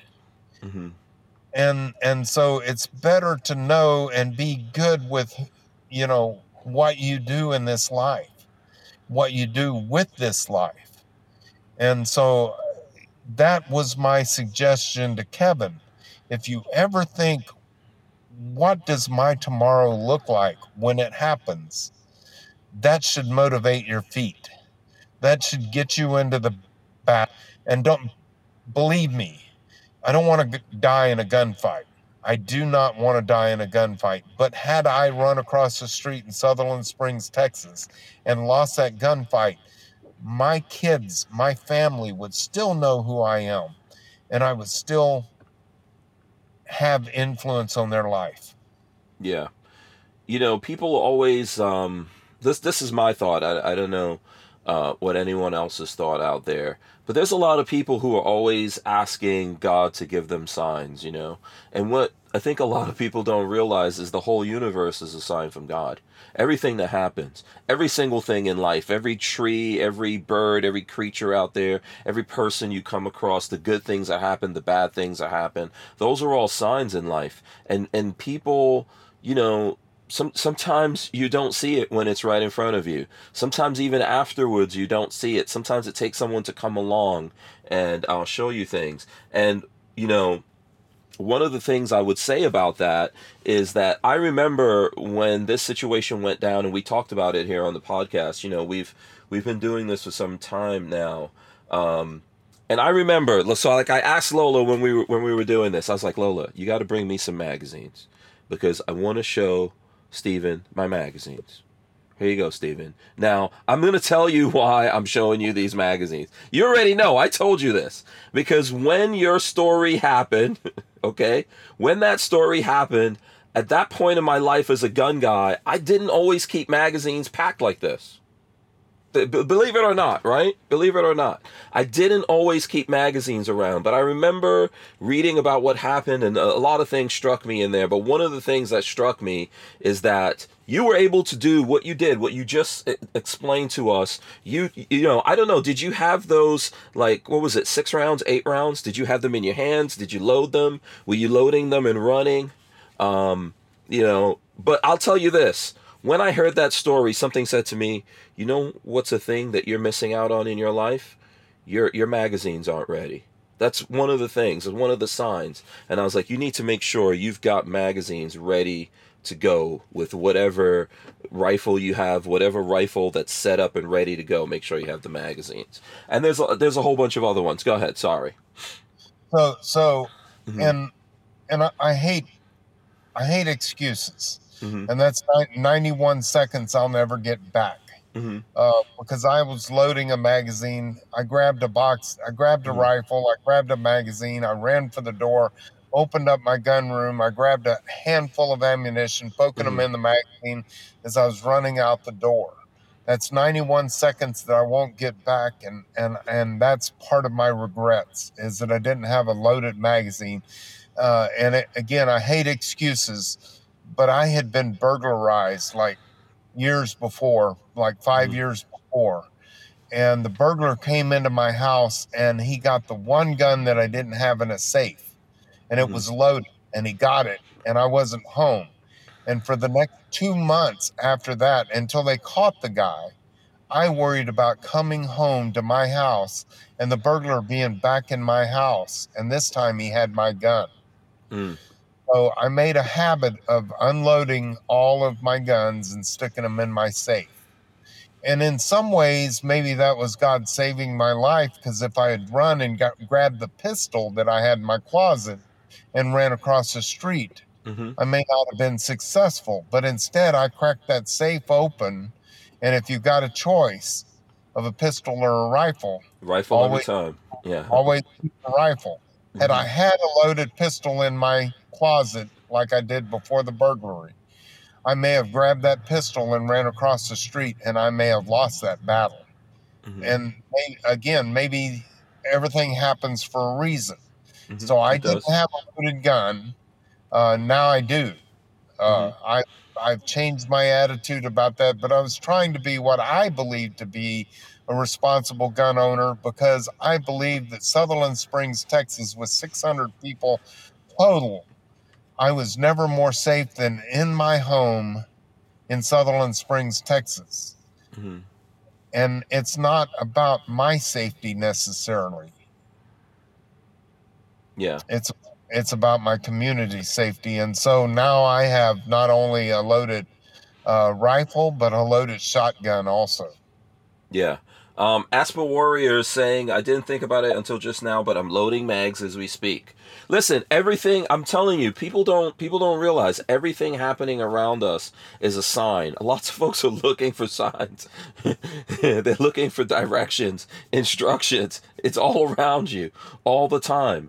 You know, so and and it's different for all of us, right? That's what's called perspective for human beings. You know, you had a reason to do what you did and that's how, you know, everything unfolded and the only thing that will be better than that is this this person didn't do this in the first place you know but yeah i know that that was the thing for me I, will always remember that when i saw that i was like man you know you you you this is one thing you need to make sure you've got like magazines uh ready to go so uh jordan did you go ahead i'm sorry go i got one other thing to add mm-hmm. to that mm-hmm. is because when you talk about you started loading magazines after hearing my story Mm-hmm. Well, Jack Wilson, a month and a half after my story, Jack Wilson started training uh, a safety response team in the uh, West Freeway Church of Christ in White, Settlement, Texas, a month and a half after Sutherland Springs, because of what happened in Sutherland Springs. He started training his team And we all know how that came out, don't we? Yeah, yeah. That was the um, that was the situation where I think um, that that guy went in there, and I don't know how many people he shot, but but but this is the gentleman who reacted very quickly.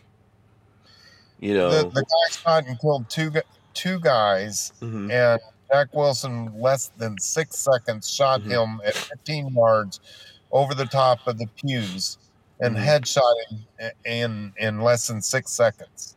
Yeah. And again, after Sutherland Springs happened, is when Jack put his team together.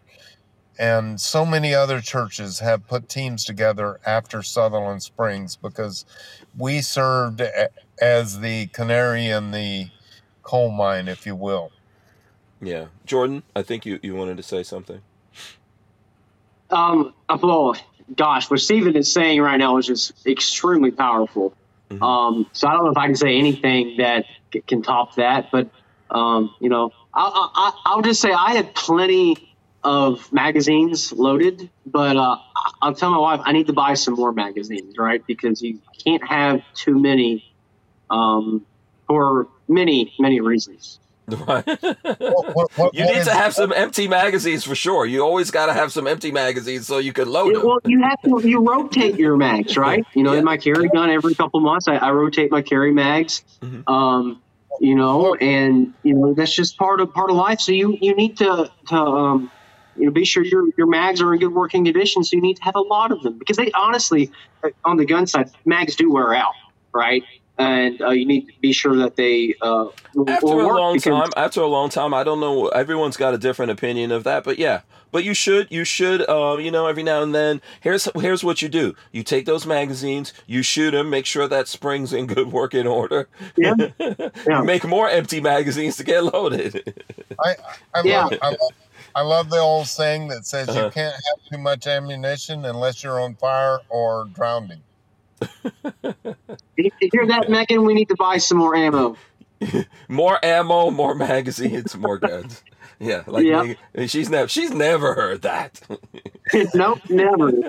No, She's never. It- I can just. actually, I can imagine her face right now off screen. I can imagine the face that she's making.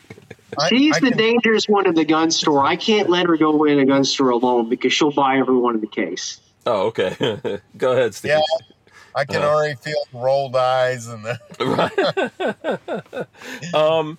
You know, so this is this is something interesting too. I'm going to try to tell. I was I was telling someone about this today, um, the, with the story that you were telling. Uh, I was on the road one time and I met a guy that uh, you know I have like a van. I get out on the road and I was um, I was at a Cracker Barrel. I spent the night there. I woke up. There was a guy parked right next to me that had a, a, a van as well. And him and I were talking. This guy was from South America, and we would we, we talked for a long time. I you know, like I said, things happen for a reason. And he was telling me, like he asked me what I did, and I said, you know, I'm a Second Amendment advocate, amongst many other things, and um, I'm a gun guy. And he said to me, you know, I I've been afraid of guns for a long time in my life, and the reason is is that growing up my dad my parents had a jewelry store. His father was in the military where he's from. And you know after he retired he had a jewelry store. And these guys came in there one day when he was there as a kid to rob the store and his father fought back right? And shot some of the guys. I think uh, took out a few of those guys but his father his father like told him to go to the back of the store and he got into this gunfight with these guys. And his dad wound up dying so for that reason he you know had this like incredible fear of guns and didn't want to have anything to do with them. And i listened to him and i understand really where he was coming from. But you know i was moved to tell him this what you just said. You know uh like as a gun guy i told him your your dad was a gun guy. And as a gun guy, you know, that's not the best thing that happened, but the second best thing that happened because you survived because he was able to fight back. If he did not fight back, what would have happened to your family would have been worse if he would have allowed those people to get into that store and take control of you all. And this is really what he wanted, even though it makes you so sad. You know, um, you hate guns, all of that kind of stuff. But as a gun guy, I could tell you that your dad you know, would not go back and undo that moment where he was able to fight back and save you from these people. So that I just I just thought of that, you know, um, when you were talking about this, and and and I say it because I think people need to hear it, and I told him that because I think he needed to to uh, to hear that as well. So so people point out that my daughter came in to let me know that the the shooting was happening, and and I didn't think about it until afterwards. Mhm. Uh, they say, Why did your daughter come into your bedroom and tell you this was happening? And he said, Because her daddy fixes things. And she knew that something was going wrong and expected her daddy to fix it. Mm. They said, How would your daughter have viewed you had you not done everything you could to fix this situation? And I don't think my daughter would love me any less if I had not. But she did. She came to me because she thought that I could fix what was going wrong. Mhm. Every child has this view of their father as being Superman in some ways. Mhm. And when they need something fixed, they come to their father for Mhm. comfort. Mhm. And so my daughter did. And I didn't fail her. If I had not run across the street and engaged a shooter, she wouldn't love me any less. But do you think she would still have the same view? Uh, you know, the, the same respect for me that daddy fixes things. You know, if I would have told her just let's stay in the house and and stay safe, you know, then uh, in some ways I would not have fixed it for her. And uh, but my da- my daughter still has that view of me is daddy fixes things. Mm-hmm. Yeah. Um, Jordan, did you want to add something to that? I, I I don't think I can say anything more to that right there. That'll Yeah. preach. Yeah, no, absolutely, yes. I uh, there's there's there's a lot of wisdom that that uh, comes from Stephen. Uh, I can just imagine the kind of conversations you guys have. Like I remember the convers. I was thinking about the conversation we had of you know what the the to me the most fun that I had at the gathering was just talking with you guys. You know, it's it's weird how that is. I don't think I shot a single gun. Wow. I don't think I did. be I- shot. Yeah, there was a lot of guns out there to be shot for sure, but just like meeting the meeting the gun folks out there and talking with them, and uh, you know, we had a bunch of people hanging out over in the GOA booth. It was awesome. Shout out to uh, John Crump, uh, Flying Rich. Uh, we had Rod Mills was out there. I don't want to leave anyone out, but so oh, we had Uh, Paul. Paul. Paul, yeah, legally armed America. You know, it was awesome, man. And I know that Stephen and myself uh, spent a lot of time talking. Uh, you know, uh, Lola Lola was was there with us as well. I think sometimes Lola got sick and tired of us talking. Uh, and went off to do stuff uh, to officially get things done and all that. But you know what? Here's what I want to do when we go into the next uh, the next segment. I'd like to talk about some GOA stuff that we probably um, you know we we need to cover. We don't uh, we don't get together as much as we as we should. So I think there's some GOA things going on around the country. Probably some some some stuff that's happened here in Florida. So uh, when we come back from this break in the last 20 minutes here, if you guys don't mind, I would like to get into some of that stuff. I'd like to hear from Stephen of, of what's going on with GOA. I'd like to hear from Jordan. If the folks out there have questions, um, let me know, and we will get into that right after this break. The Who Moved My Freedom podcast is made possible by our partners at 2A Commerce. Veteran owned and with over 20 years' experience, 2A Commerce is the leader in custom e commerce and web application development in the shooting sports industry. Clients include major brands such as Guard Dog Body Armor, Sylvan Arms, AccuFire Technologies, The Tactical Games, Warrior Knife Company, and yours truly, Hank Strange. Visit 2A Commerce and support this show by supporting them. Once again, visit the number 2 acommerce.com. All right, so one of the things Asper Warrior is saying, he's got a comment here. He says, uh, I am really regretting that I didn't chat Stephen up at the Arizona Firearms Festival 2022. I was there in the camo tricorn riding a wheelchair that day. so there you go. He's a good man. He, he is a good man. We've talked a little bit on Instagram. He's a great guy. Yeah, he's awesome. Awesome dude. If you're from Arizona, Yeah. uh, I'm going to CanCon in Phoenix, Arizona on uh, the 29th and 30th, I think it is. Coming up. I'll be back in Arizona. Okay, CanCon. I think he's been to that before. We'll we'll uh, see what he says about that. Hopefully, you guys do get a chance to connect there. Um, so, a couple of things happening here, right? If we're talking about GOA, one we've we've got um, constitution. What, what was it? What's it called? I always want to say constitutional uh, in Florida here, but it's uh, Permitless carry. permitless carry. Yes, yes. Uh, permanent, permitless concealed carry in Florida. Um, it's not exactly what I wanted or what we all wanted, but I will take it as a win. I think a lot of us will, and I know uh, Luis Valdez of GOA Florida doing a lot of work. Um, in that regards, I could tell you guys, uh, you guys know Luis, right? Oh, of course. Yeah, he's a he's a pit bull for GOA. he's an awesome Yeah. dude. Lola told me he was on the radio here, and I know uh, you probably both done radio before. You know how you spend um, very little time talking and lots of commercials. Lola told me Mhm. that when Luis was on, man, he was just bulldozing through them. They couldn't they couldn't take any commercials. Luis was breaking everything down. It was awesome. So, um, what We what do you guys? Huh? We've got a lot of people working with us for GOA. Yes, absolutely. Um, do you guys want to Yeah. comment on that here in Florida? Yeah, just briefly, because Luis is definitely the subject matter expert on that. But, you know, obviously the bill is not what we wanted, right? We would want full constitutional carry, including open carry.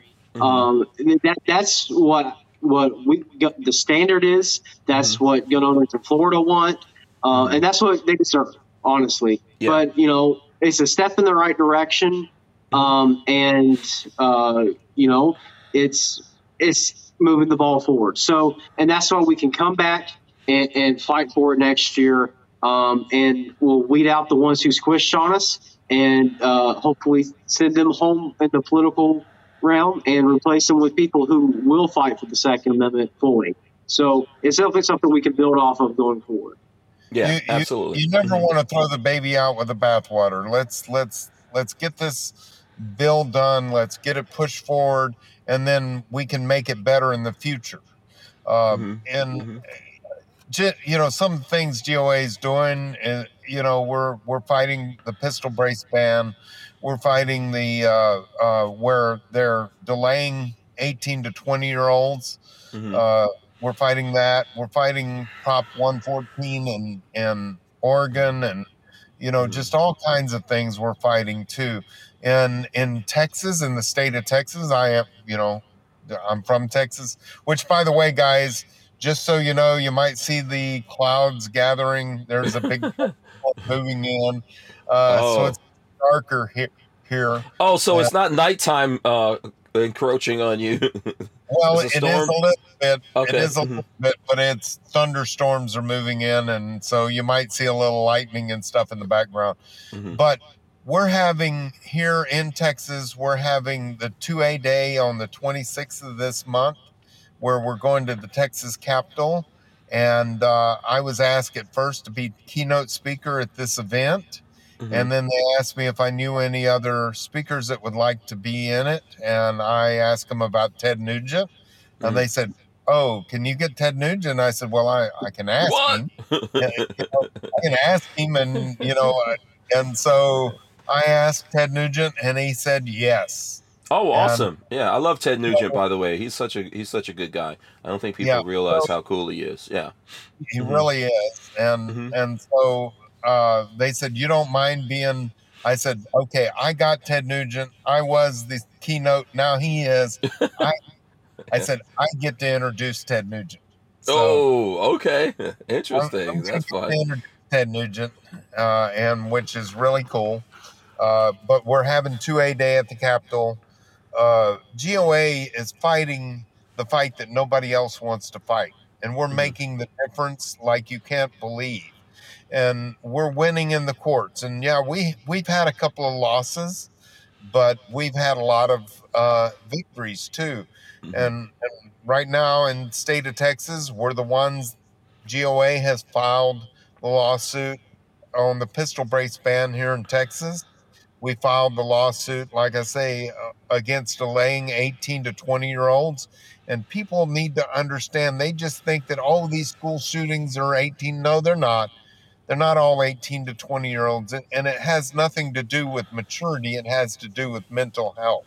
Mhm. You know, uh, the shooter in Sutherland Springs was 27 years old. The Mhm. shooter in Vegas was 60 something. The, the most recent shooter in Tennessee, she she was 28 years old. It, it, and we expect our military, men and women, to go serve in Mhm. other countries with an M16 and an M1 Abram tank, and and yet we don't give them the ability when they come home to buy a gun without going through all kinds of mental background checks. Come Mhm. on. Yeah. Do you have do you have a um do you have like a visor light there or anything you could switch on before Lola before Lola starts uh, reprimanding me?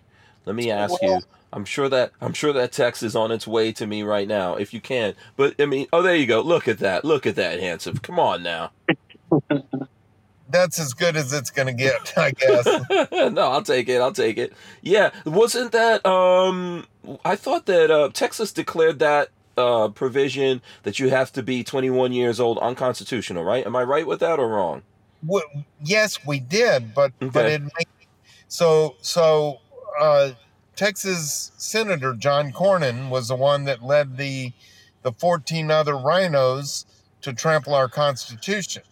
Okay, so that bill, what it did is it authorized money for mental background checks Mhm. for 18 to 20 year olds. Texas said, We're not playing your game. Mhm. We aren't going to take part in this Mhm. which we shouldn't.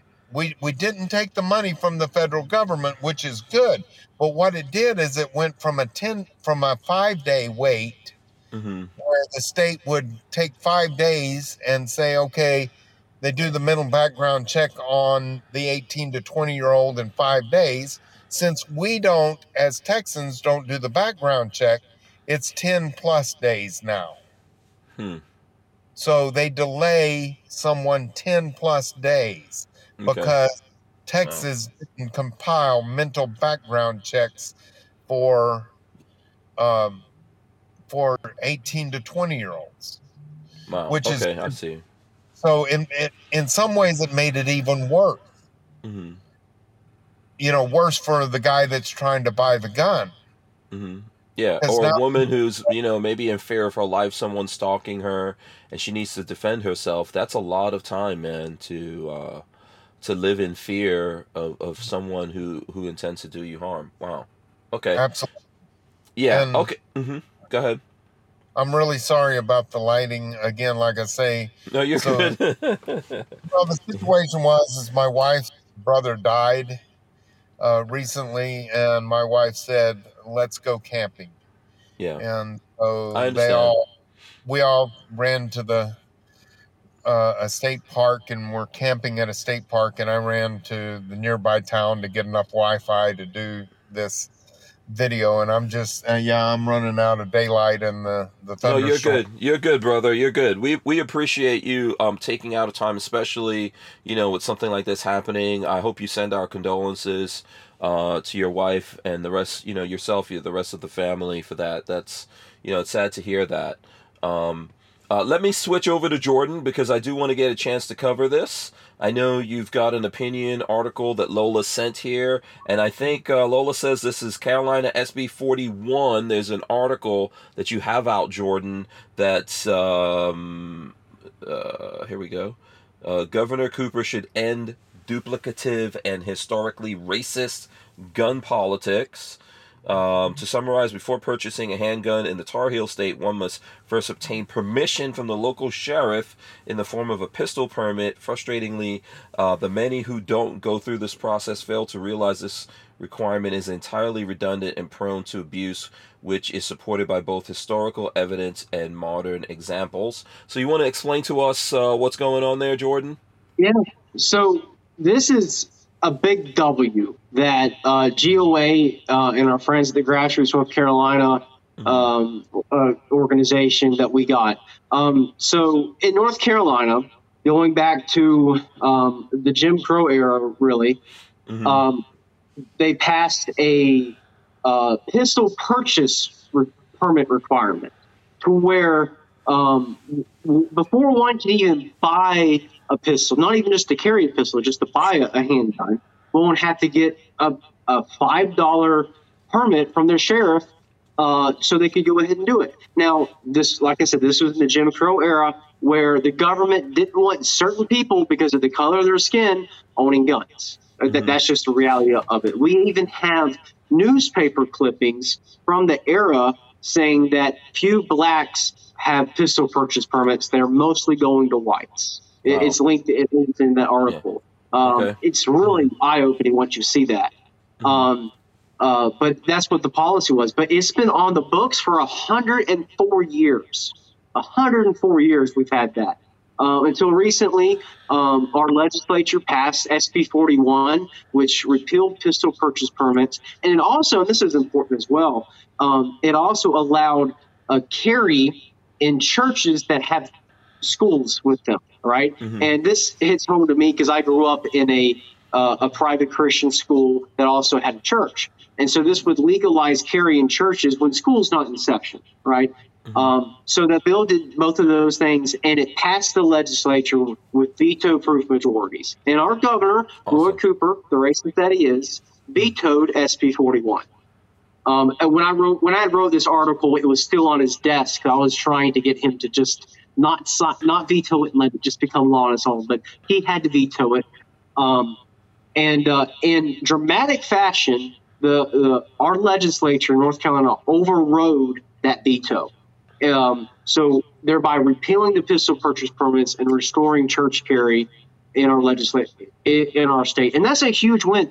I, I don't recall any significant pro-gun legislation being passed in a decade. Mm-hmm. And it goes to show that elections have consequences. Mm-hmm. Um, because of our, our super majorities in the legislature, we were over, able to override that veto.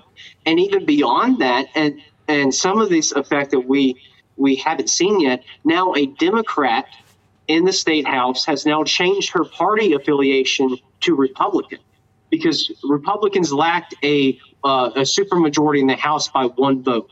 And now at least on a partisan base, basis, Republicans would have a supermajority in the House. Now, I know Republican doesn't always mean pro gun, and this individual uh, representative has not voted pro gun. However, uh, if, you, if you're following this, the Democrats that came after her with knives, calling her to resign and calling her all names in the book. So we'll see if he, if she's truly had a philosophical change of heart. But um, I think we're a lot more optimistic that North Carolina could be the next constitutional carry state this session because of this vote. And, and, and it goes back to the veto override that we were able to accomplish and the elections that we were um, able to be a part of. Um, so, uh, you know, I know 2021 or 2022, the midterm elections weren't that great overall. In North Carolina, they, were pretty good. And uh, we're seeing the consequences of that now. So I know this wasn't constitutional carry, but it was still, I would say, on par with that. A huge victory, getting rid of a racist gun control law that's a century old, and let's celebrate. You know, this is a, a huge deal, so we're, we're thrilled to be part of it. Yeah, absolutely. Um, and by the way, here's the article again uh, Carolina Journal, right? Uh, opinion yep. uh, from Jordan Stein. And yep. um, it. Uh, and if you just search Jordan Stein Carolina Journal, it'll come up. It's it's on their, their website. So yeah, it's a it's a great read. You know, uh, I'm very proud of that article. So yeah, it's interesting that in this case, uh, what do you guys think about that? Because we're talking about people who are tear- tearing down statues and stuff. And uh, one of the interesting things to me is I think like going around and destroying statues, like history is history, right? Uh, whether you agree with what happened in history or not, it's history. Okay. So it's one thing to go around tearing down statues, but why don't the same people who want to tear down statues want to get rid of racist gun laws like this? Why are they supporting racist gun laws? Why is it okay when it's gun laws to be racist? Exactly. It, it doesn't fit their narrative because they, they want disarmed people. You know, mm-hmm. that they don't want us to protect ourselves. Mm-hmm. Um, and when something just doesn't fit their narrative, then then they just ignore. And and it, it is crazy how much pushback I got back from Democrats when I was in Raleigh on this. Um, a couple years ago, they were like, you know, that that's just a bunch of nonsense. It wasn't racist. Go back and look at the clip, the newspaper clippings, you know, that, that we have. Uh, it is it is just profound. Uh, the of the blatant you know, that the government did not want certain people to have guns because of the color of their skin. And that's absurd. Yeah, yeah it's so. a selective view of history. I don't know what you think about that, Stephen. I think, you know, we've got a lot of that going on when it comes to the Second Amendment and the Constitution for that matter. Well, you, yeah. you know, th- this goes right back, and this is, I, I am so proud of GOA's history. Uh, when when uh, California was doing what California was doing way back, and GOA was new uh, back in the 70s. Mm-hmm. And California was trying to ban guns in the Capitol and stuff because the Black Panthers came into the Capitol with guns. Well, mm-hmm. it was white groups too that came into the Capitol with guns, mm-hmm. and they were saying, my light just went out. No, it's okay. yeah.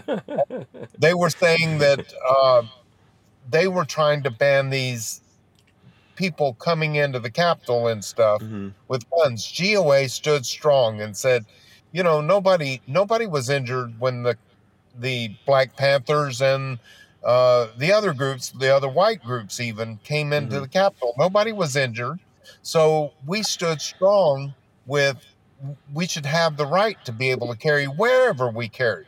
Mm-hmm. It's the Constitution, and it has nothing to do with race. The Constitution is for every race and mm. and other groups, every creed, every religion, everyone. Absolutely. Second other Amendment, yeah. Played right. it when when they came into the capitals with guns, but mm. GOA stood strong. And at that time, so GOA started with uh, gun owners of California, mm-hmm. and then became gun owners of America. Mm-hmm. And and so, what a what a cool group to be part of because we don't care race, religion, or anything. Uh, you know, your political view, even. We we believe in the Constitution and the right to keep and bear arms. It doesn't matter who you are in this country. You have the right to bear arms, to own arms, to carry arms wherever you're going.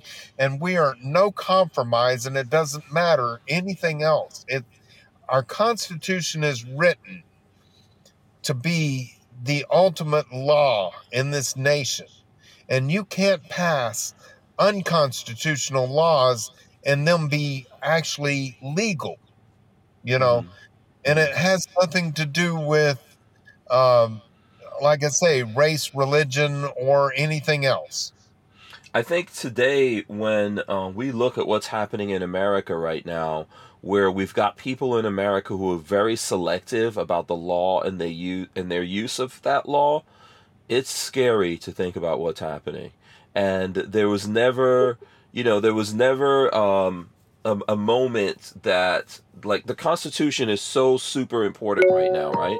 I don't want to say it's always been important. I think we, we know it's always been important. But when you look at what's happening now and realize that there's lots of there's lots of people out there in america and i'm not just talking about like liberals uh, i'm talking about people who are on the right as well people who have r after their name or before their name and they just don't care about the constitution anymore. It's sad to think that when we when we see what's happening when we see you know um, organizations like the atf the fbi being used against the citizens um, and people uh, for example like in manhattan man you know when you have a da in manhattan that decides to go out and uh, just like trump up some charges i hate to say that you know uh, wow it's interesting it's interesting to see what's happening right now. So constitution very very important. People should pay attention to this and support the folks who are out there fighting for that. Uh, GOA included, but other people that we wouldn't be able to keep the Who Moved My Freedom podcast going without the support of manufacturers like Safety Harbor Firearms. SHF is a quintessential family owned small business, totally representative of the American dream. Safety Harbor Firearms is a Florida based manufacturer of the compact entry stock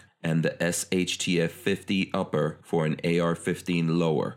Also, SHF happily delivers on your Sten gun parts needs. So don't forget to check out stenparts.com and safetyharborfirearms.com. Yeah, just to uh, go back to what I was saying there, make sure that you guys are supporting the folks. Get out there and fight for the Constitution yourself, fight for the Second Amendment yourself, but support the folks who are doing it. Uh, so we're going to start wrapping up here. I do want to say this, you know, if, if, if I squint a little bit, I can kind of see that Stephen looks, you know, he looks like a Brad Pitt if you squint. I don't know what you think. What, what, do, you, what do you think, Jordan? that's what I exactly what I was thinking too. Gun gunowners.org. Put that in there. Gun owners. Come Did see we- gunowners.org. Absolutely. We didn't make someone saying, oh, I think it's Asper Warrior said it as well. He was like, we didn't make your car battery die, did we? My man. I hope not. yeah, you, be, you better tr- make sure you can turn that engine over before we get before we get out of here. If we've got to send AAA or something to rescue you, we need to know right now. Yeah. yeah. Um. Uh, so you know what? I, I want to wrap up, but I want to ask uh, Stephen this one question because it's a very serious question that's on my mind. I'm thinking about it. Um, in the movie of this whole thing, who plays you, Stephen? What do you think? Well, short and fat Danny DeVito. No. what? Oh boy! Wow. no. Bruce Willis. Oh, oh man. Unfortunately, Bruce Willis isn't doing it anymore. That would have been cool. You know? Yeah. Yeah. Unfortunately, Bruce Willis is not acting anymore. It's sad to think. With, with my luck, it'll be Danny DeVito. I hope not. I hope not.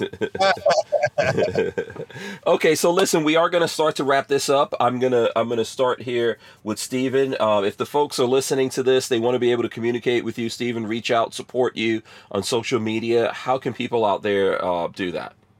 Okay, I am starting as a uh, co-host with, at Guns and Gavels, Mm-hmm. uh, and I also have ano- another podcast or a YouTube channel uh, that I've been kind of delaying and stuff. But it's the Barefoot Defender or Barefoot Defender on YouTube, just Barefoot Defender. My website is thebarefootdefender.com. Okay, very cool. And then same question to you, Jordan. Folks out there who want to communicate, support you guys, how can they do that? Well, you know, gunowners.org. That's the that's our website. You can join, learn more about us there. Uh, if you want to know about dry powder training, um, it's just dry powder training um, on Facebook and Instagram. On Twitter, it's dry powder train. Um, uh, that's just my little side gig. Um, but uh, I'll say this, and Hank did not put me up to this, but please support Hank's sponsors because then I wouldn't have an opportunity to come on and yell at my phone for two hours on the internet. So um, please support his sponsors. Uh, so this sh- great show, one of it, this is my favorite show that I get to come on, so it continues. So that, that's Thank all I got to say. Thank you. I appreciate that. And I, I do appreciate all the people who've uh, supported us over the years. That's how we are able to keep doing this. And uh, they're fantastic uh, folks out there. Thanks so much, guys. So here's what I'm going to do. I'm going to, re- so I want to get some words of wisdom. I don't know who's going to drop the words of wisdom on us. Uh, what do you think, Jordan? Should we get, should we get some words of wisdom from, from Stephen here? Please, please. Yes, yeah. So we'll do that here in a second. Let me remind everyone big thanks to people all over the world that listen to us. We've got a huge audience here in America, but folks around the world listening to us as well on the audio side. I appreciate that. If you guys want to catch the audio side of this, you can get it on iTunes or anywhere that you get audio podcasts from, including like Audible. You can go to Audible and, and catch us on there, or just go to hankstrange.com and get it. Uh, Stephen Willeford thanks so much for coming on. Jordan Stein, both of you of GOA. This has been like, you know, a great episode for me. I really appreciate it. Uh, Stephen, give us some words of wisdom. Make sure that you know who your God is. Trust in God. Jesus Christ is the only way that you're going to get to meet Him. And uh, I, I know that, and He protects and watches over me. And no matter what happens, if I got Christ in my heart, I know when I die, I'm going to go see my Maker. That's my best words of wi- wisdom that I have. Amen. Amen. Thank you so much for that. All right. Big thanks to everyone out there. We'll see you guys next week. You guys stay right there. I'm going to end the show here. I got to make sure I hit all the buttons correctly. We'll see you guys next week. We're out of here.